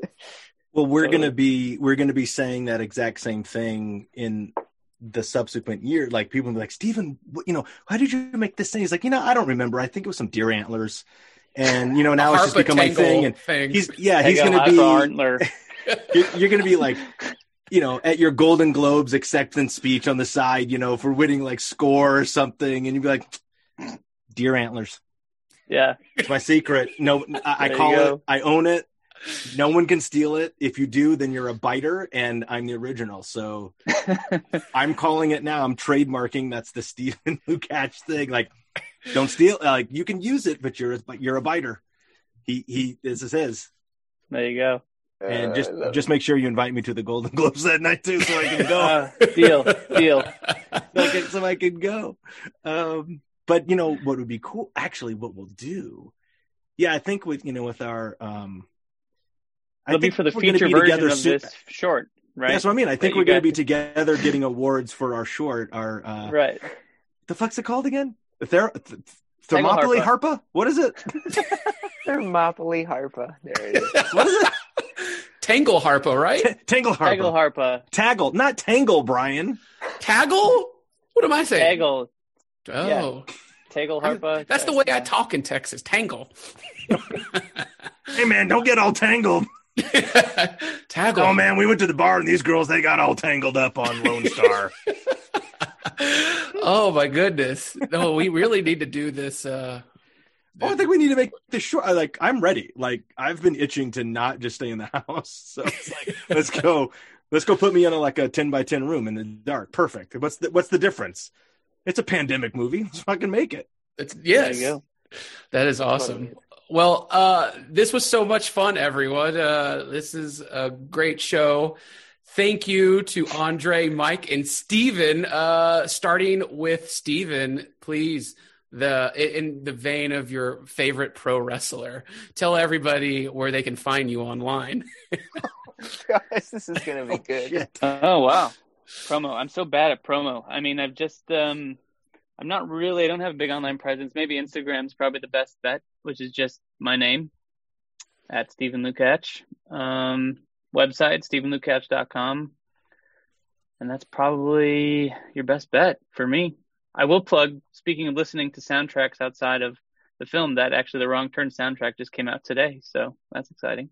Heck yeah. Go check it out. Yeah. Nice. Heck yeah. Mike, Anywhere you can stream music. Yeah. heck yeah. Where can they find you?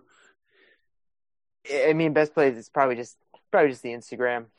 Like that's where I post most of my stuff. If you want to find out things about me or what I'm working on, I'll post little tidbits here and there, and and that, that's about it. So And Andre's on MySpace. It's Friendster, Brian. It's Friendster. It's Friendster and Orkut. That's right. That's right, I'm old enough to I'm be so on Friendster. old. I am old enough to have a Friendster account. Damn it. Um, well, I'm the only one that's going to do it. As yes, I, I, I, I'm Uh, ready. So let's see. Um, Oh, uh, brother. Ooh. Well, let me tell you something, brother. If you want to find me on social media, it's uh, at Andre Gower official on Instagram, and uh, ooh, at Andre Gower on Twitter. yes, I Yes, love that. yes, yes. Well wonderful, wonderful. Thank you. Yeah, uh, Wolfman's Got Nards is everywhere. Wrong Turn is everywhere. Please, those movies. And I'm very happy. Uh, Wrong Turn's got great reviews, and Wolfman's Got Nards, I believe, still is at 100% on Rotten Tomatoes. as, as of yesterday, it was, which is cool. So, um, you know, if you want to chip in and do some audience, you know, reviews and bump it up a little bit, we don't.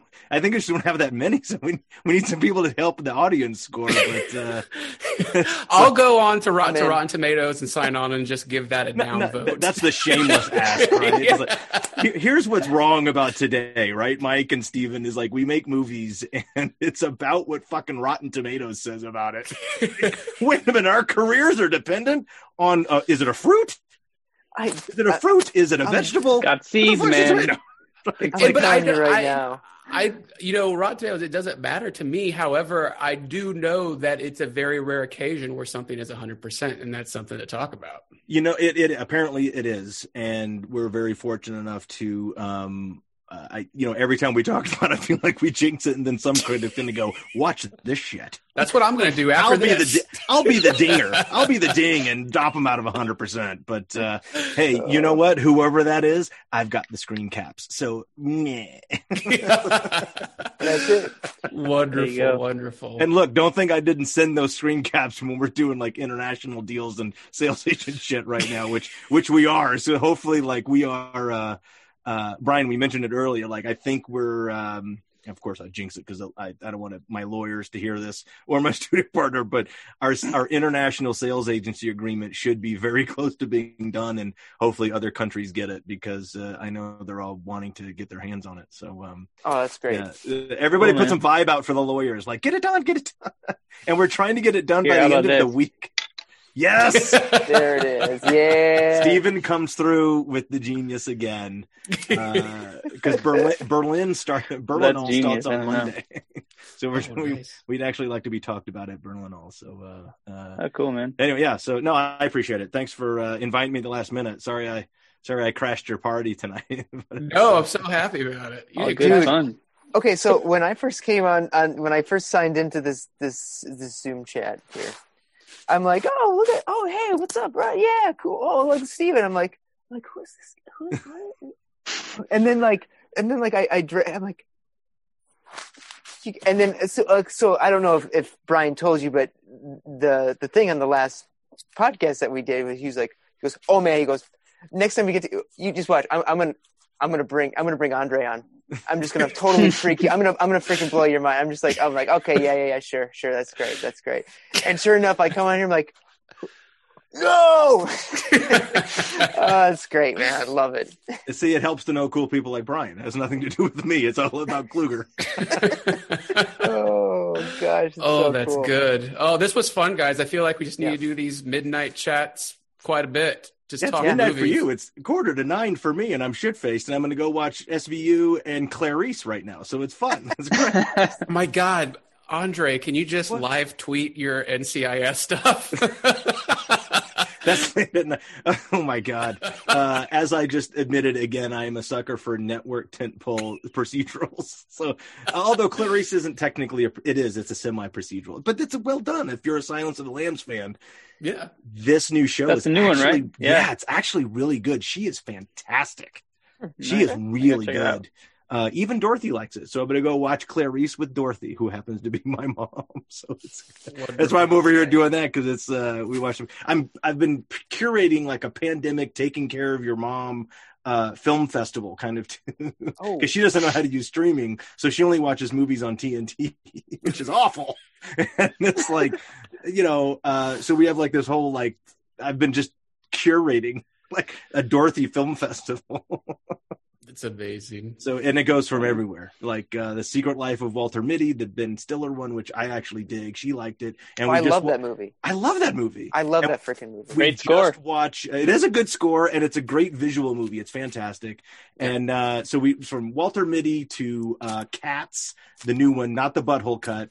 Um, to uh, speaking of, that's weird, and um, the um, we're about to get the butthole cut, and uh, the uh, to Once Upon a Time in Hollywood. Dorothy just watched Once Upon a Time in Hollywood. So. Oh, and that's another one. I just like I've seen that movie. I, I think I've seen it eight or nine times, and it's a long ass movie. But like I couldn't stop watching. Like I got the I got the the screener for it when it came out. And I, of course, I saw it in the theater three times, and and uh, but then like I got the screener, and I just like I just put it on. It was just always something. It was just. It's just, you know what it, it did. It reminded. It was like it was like um, it was Tarantino doing the Hollywood version of American Graffiti. Like it was just Yeah. great music, like actors doing their thing, all these weird moments that somehow all tied together and they all kind of find themselves in one crazy predicament or what you know, making or making one decision at the end, you know, and obviously in American Graffiti, we know what that is, but in this it was, you know, had to deal with the Manson thing and you're just like, gosh, I just love movies like that. And they, they don't make them they don't make movies like that very often and it's special to see such a great character driven piece like that Yeah. It- it- I- a period you're right. piece, too, It- yeah, know? and it's a period piece. It's a LA thing. It- yeah the problem with Once Upon a Time is it's actually bothersome to some people that are from L- like are LA natives like myself because when they're driving, that's not where they are. And you're like, you're wrong. you're like, that's not where you are. Like you were just in the valley. Now you're at Hol- you're at Sunset. and Like you're getting on the the Sunset Ave, you know Sunset 170 off ramp. There's Gower Boulevard, and then you're going to the valley, but you were already past that. That doesn't work.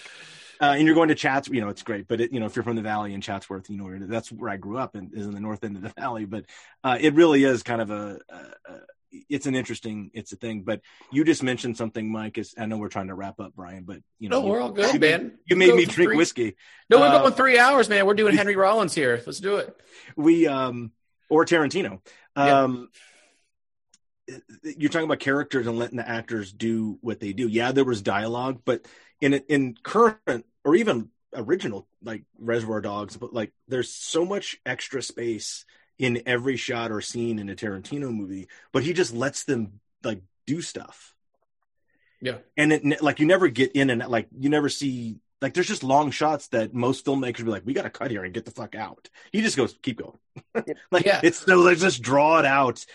And, Well, and like, they go to the yeah. Spahn Ranch and Brad Pitt's just staring at it and walking. That's a long. That's a long scene, uh, or a long segment. And you're like, but it's it's what it feels like if you were actually doing What that around in moccasins in Chatsworth. I'm telling I'm telling you right now, I I could have I could have watched a half an hour of just Brad Pitt driving in a cool car, like Yeah. the way like I mean it, it, was it was and it, wa- was really cool. So uh, um, our uh, the the AD um, on domestics was um, Bill Clark, who's Tarantino's AD, and um, uh, he of course had dozens of stories Oh, that we got to hear every day, and it was amazing, and I just love that guy to death. Um, but I was able to talk to him and and and uh, you know recently about you know Once Upon a Time in Hollywood, and I was just like, man, I was like, man, the, the driving shots, like you're just like you're literally just in a car with Brad Pitt, and there's music playing, and there's lights going by, and I'm just like, I could have watched like a half hour of that, and he was like, yeah. He's like, believe me, we we shot probably a movie's worth of Brad Pitt driving in a I'm car, sure. and I'm just like, that's so freaking nuts. Where's Yeah. that on the extras? That, yeah, that should be a whole other movie. But what's interesting, you mentioned Brad Pitt driving around, and the the key thing you said was in a cool car. And what I don't think I, I want to know if this was intentional or not. It, it kind of wasn't the story, but that's such an LA thing and such an industry thing because that's not his car. It's about the car you drive in. That's not his fucking car. No. And he doesn't pick up the cute hippie chick in his beater. I mean, he might actually, she's just hitching a ride, but driving around LA in whatever cool cars, that was like a, you know, a 66, you know, coupe or coupe de ville or something, right? Yeah. Yeah. Uh, El, El Dorado. And you're like, nothing, like it's about driving not your car in LA. This is my boss's car. And like like you need assistants or PAs or mailroom guys or you know writers assistants, and they're like, "Oh, I'm when I'm driving my boss's car and I'm going down La Cienega, yeah, I'm leaning back, I got the window down, like I'm like I'm the shit." It's like you don't know I've got like an old VW Rabbit rusting in my apartment in you know in Burbank. and Exactly. but and that that's what struck me is he gets to drive around in a brand new Cadillac Yeah. when he has a piece of shit Yeah. and lives in the valley at the drive-in, which would be kind of cool. But Well, Mike, like, when Mike comes to LA, he's uh he's he's known for his uh he likes a little muscle car rental action when he's in town. Every time I see Mike, he's like rolling up in this like specked out like Charger with like racing stripes and or whatever. I just go. I just say, you know he what? does it it, up. Let's do it. He's in his own Tarantino movie. nice. Well, Uh, Mike, next fun. time you come to LA, we got to ride around in a car and just hang out. Let's Do do that. Let's freaking do it. I'm I'm totally into it. Like Yeah. that's oh, that's Totally. what we I, can we can go drive and go to Musso and Frank's and Dude, Oh, but- yeah. But, but but literally, like so, like when I am in between, like if when I'm out there, I'm usually there for meetings, and like when I'm in between meetings, like that's why I love to get like a cool car, or, like something that has a little bit of umph, or something that's that, that's a little bit, you know, a little spicy, because I just get out on the roads and I just freaking drive. I don't get like I'll get on the highways, but then I come up on an exit and I come and then somehow I find myself and I'm up on Mulholland Drive and I'm weaving around there. Then I hit Laurel Canyon. Then it's cool. Oh, I'll, I'll go Coldwater this time. Like there's just you just mess around and you're just going down and you kind of taking the curves a little bit too fast and it's just there's just such a romanticism to it because like you know where you are you know what this you know the place that you're at what this place what this world out here means and uh you're in a cool car and you're driving through the, the through the mountains you're, you're or you're taking a cruise through the hills and you're just like Look, look at this guy. He's like a native Steve, and he's like, "Ah, it's like cold water today." yeah, yeah. Like, I mean, look I've been guy. here. I've been here ten years, and I still go on those drives sometimes. Like it's Oh, uh, I do. It's it's not I, lost I, on me either. I grew up in the backseat of a car, you know, because I lived in the north end of valley, and you have auditions every day for most of your life. And until you're driving, someone's driving you around. It's usually your mom or your dad, and so I know how to get everywhere in LA, and I know what time. You know, now it's totally different. There's just traffic all the time. It used to be traffic hours back in the day, but yeah, you know, get off of here, take Franklin. You know, don't take cold. You know, you take Coldwater here, but going this way, that way, never take the 405 ever, and you know things like that. And um, yeah, I mean, so saying it's like, yeah, I'd like to drive, but you're right. There is a, a romanticism, and it's because we've, it's a natural kind of draw, but we've also been conditioned as shit watching the movies that we watch Sure. to get in a car and drive around LA yeah because everybody, you know, the LA was the the the city that the you know that built the car. It was built for the car, um, which and I hate to I hate to kill the romanticism of it, but actually the you know everybody's like, why don't we have rail or light rail or heavy gauge or all this? We don't have public transportation in LA, and the secret behind that is because post war. In the valley, GM and Goodyear built a plant in Van Nuys, and they paid the county to tear up all of the rail track all over LA County, so people would buy cars and tires. Because that's why you don't have any rail in LA. It was there. I know it was that. there for decades. wow But um, there used to be a trolley up and down Ventura Boulevard. Which, like, why isn't that not still here? Um, and then we Well, build a sub. We build a subway, and it doesn't go to the airport. I don't. un- Whatever. I'm like, what the fuck? Well, like like uh, I mean, you, you look at like Roger Rabbit. Like that whole thing is like we're gonna tear out the the streetcar and we're gonna build a freeway, and Yeah. God, it's gonna be glorious. That's, that's it's a true. Roger Rabbit is a true story, by the way. It's not just a cartoon with you know a rabbit and a and a hot and a hot hot looking female lead. It's uh it's a true story about how LA, LA was built. So uh it's uh it's interesting. The uh LA is unlike anywhere everybody loves New York. and New York's got its own thing. I used to I used to complain about New York and never want to live there. I like to visit. I don't want to live there because I'm from LA. Mhm. And very few LA people move to New York. It's usually the other way around. they usually come out and it's the weather and it's the vistas and it's the people and it's the views. And um, most everybody's a transplant. But when you're a native, you're part of this club. Mhm. And, uh, you know, it's a whole other thing. And, um, and then like when Mike gets to come and hang out and drive around in a in a Mustang or something like that, it's pretty rad. Um, and, but that's what's enjoyable. It really is. And you end up on Mulholland. I mean, how many movies have we watched that have been on Mulholland or music videos or TV shows? And Yep. uh, I love watching stuff that takes place in LA because I look for buildings and houses and places that I know. Yeah, yeah. and that's what we it. do. And my my favorite show of all time, uh, that, that well, my favorite show of all time is ER, but my favorite show that does that is Emer- the old paramedic show Emergency, Okay, yeah. That's it's a really kind of if you watch the filmmaking of that show, it's pretty fucking rad. From 1971 to 70s, like handheld and following guys and like actual fires and explode. It's insane. Uh, and it was during the paramedic program, but they go all over the they go all over the city, but they're mostly in the valley and I lost my shit one time watching a show because it was they showed an apartment building that I drove by every day, and they went and I was like, oh my god, I know that building. And so I love to watch their stuff all the Oh, time and, and see where people are, and that's what's neat about LA also because you recognize you know landmarks and and and the mountain and you know Griffith Park Hill and and and the Yep. Hills, and you just notice everything. Yeah. And we don't get that most anywhere else. You know, Midwest it's a little flatter. Uh, East Coast it's all trees. You know, it's like it all looks the same. But LA is definitely unique. Yep. Um, for for many reasons, some are good and some are bad. But um, Brian, another example of a tangent. You can cut all that out too. So it's Oh, hey, man. This is good stuff. but you got talking about LA and like Steven's there and like Mike likes to go. Um, I don't know. I'm still deciding where we're shooting this movie. Tag- Sheboygan. Tagle Harpa. Sheboygan. Boy, there you go. We got, I mean, Did I storyboard this say shit. that? I was, how did you? Did you read that somewhere? That I'm from there? Where did you? What? Sheboygan? Sheboygan? Did you say Sheboygan? I You did. Sheboygan. Are you from I'm Sheboygan? From, I'm from Sheboygan. I do my research. yeah. Okay. I know, was- like you. I know that you like Flume too. Oh wow, nice. Well, I don't even know where this is coming from, but oh, cool. Oh my gosh. I am I don't from even know- Sheboygan. Yeah, I thought that was a random thing, which Sheboygan shows up randomly in a lot of places, but uh, that was going to be extra. Well, mostly it's fun to say, isn't it? Yeah, it's right. to- it's really fun to say. Totally. It is good. That's great. No, yeah, do, do do the research. I uh, before I interview people, minus Andre, I just do my research. You don't want to research anything. Like, Too deep I don't- trust me, I don't want to. Research. I don't want to dig that hole. I don't want to dig into that. I don't want to know what I'm going to find. What the hell? Like, why is he wearing a circus outfit? What the fuck? Like, oh, that's good. This was this was so much fun, guys. This, thank Yeah, you well- so much for Thanks, joining. man. And Andre, thank you so much for coming on. At oh, last uh, are we gonna are we gonna start podcasting now? Are we? oh good? yeah, let's do. Let's go? start. Okay. Three, two.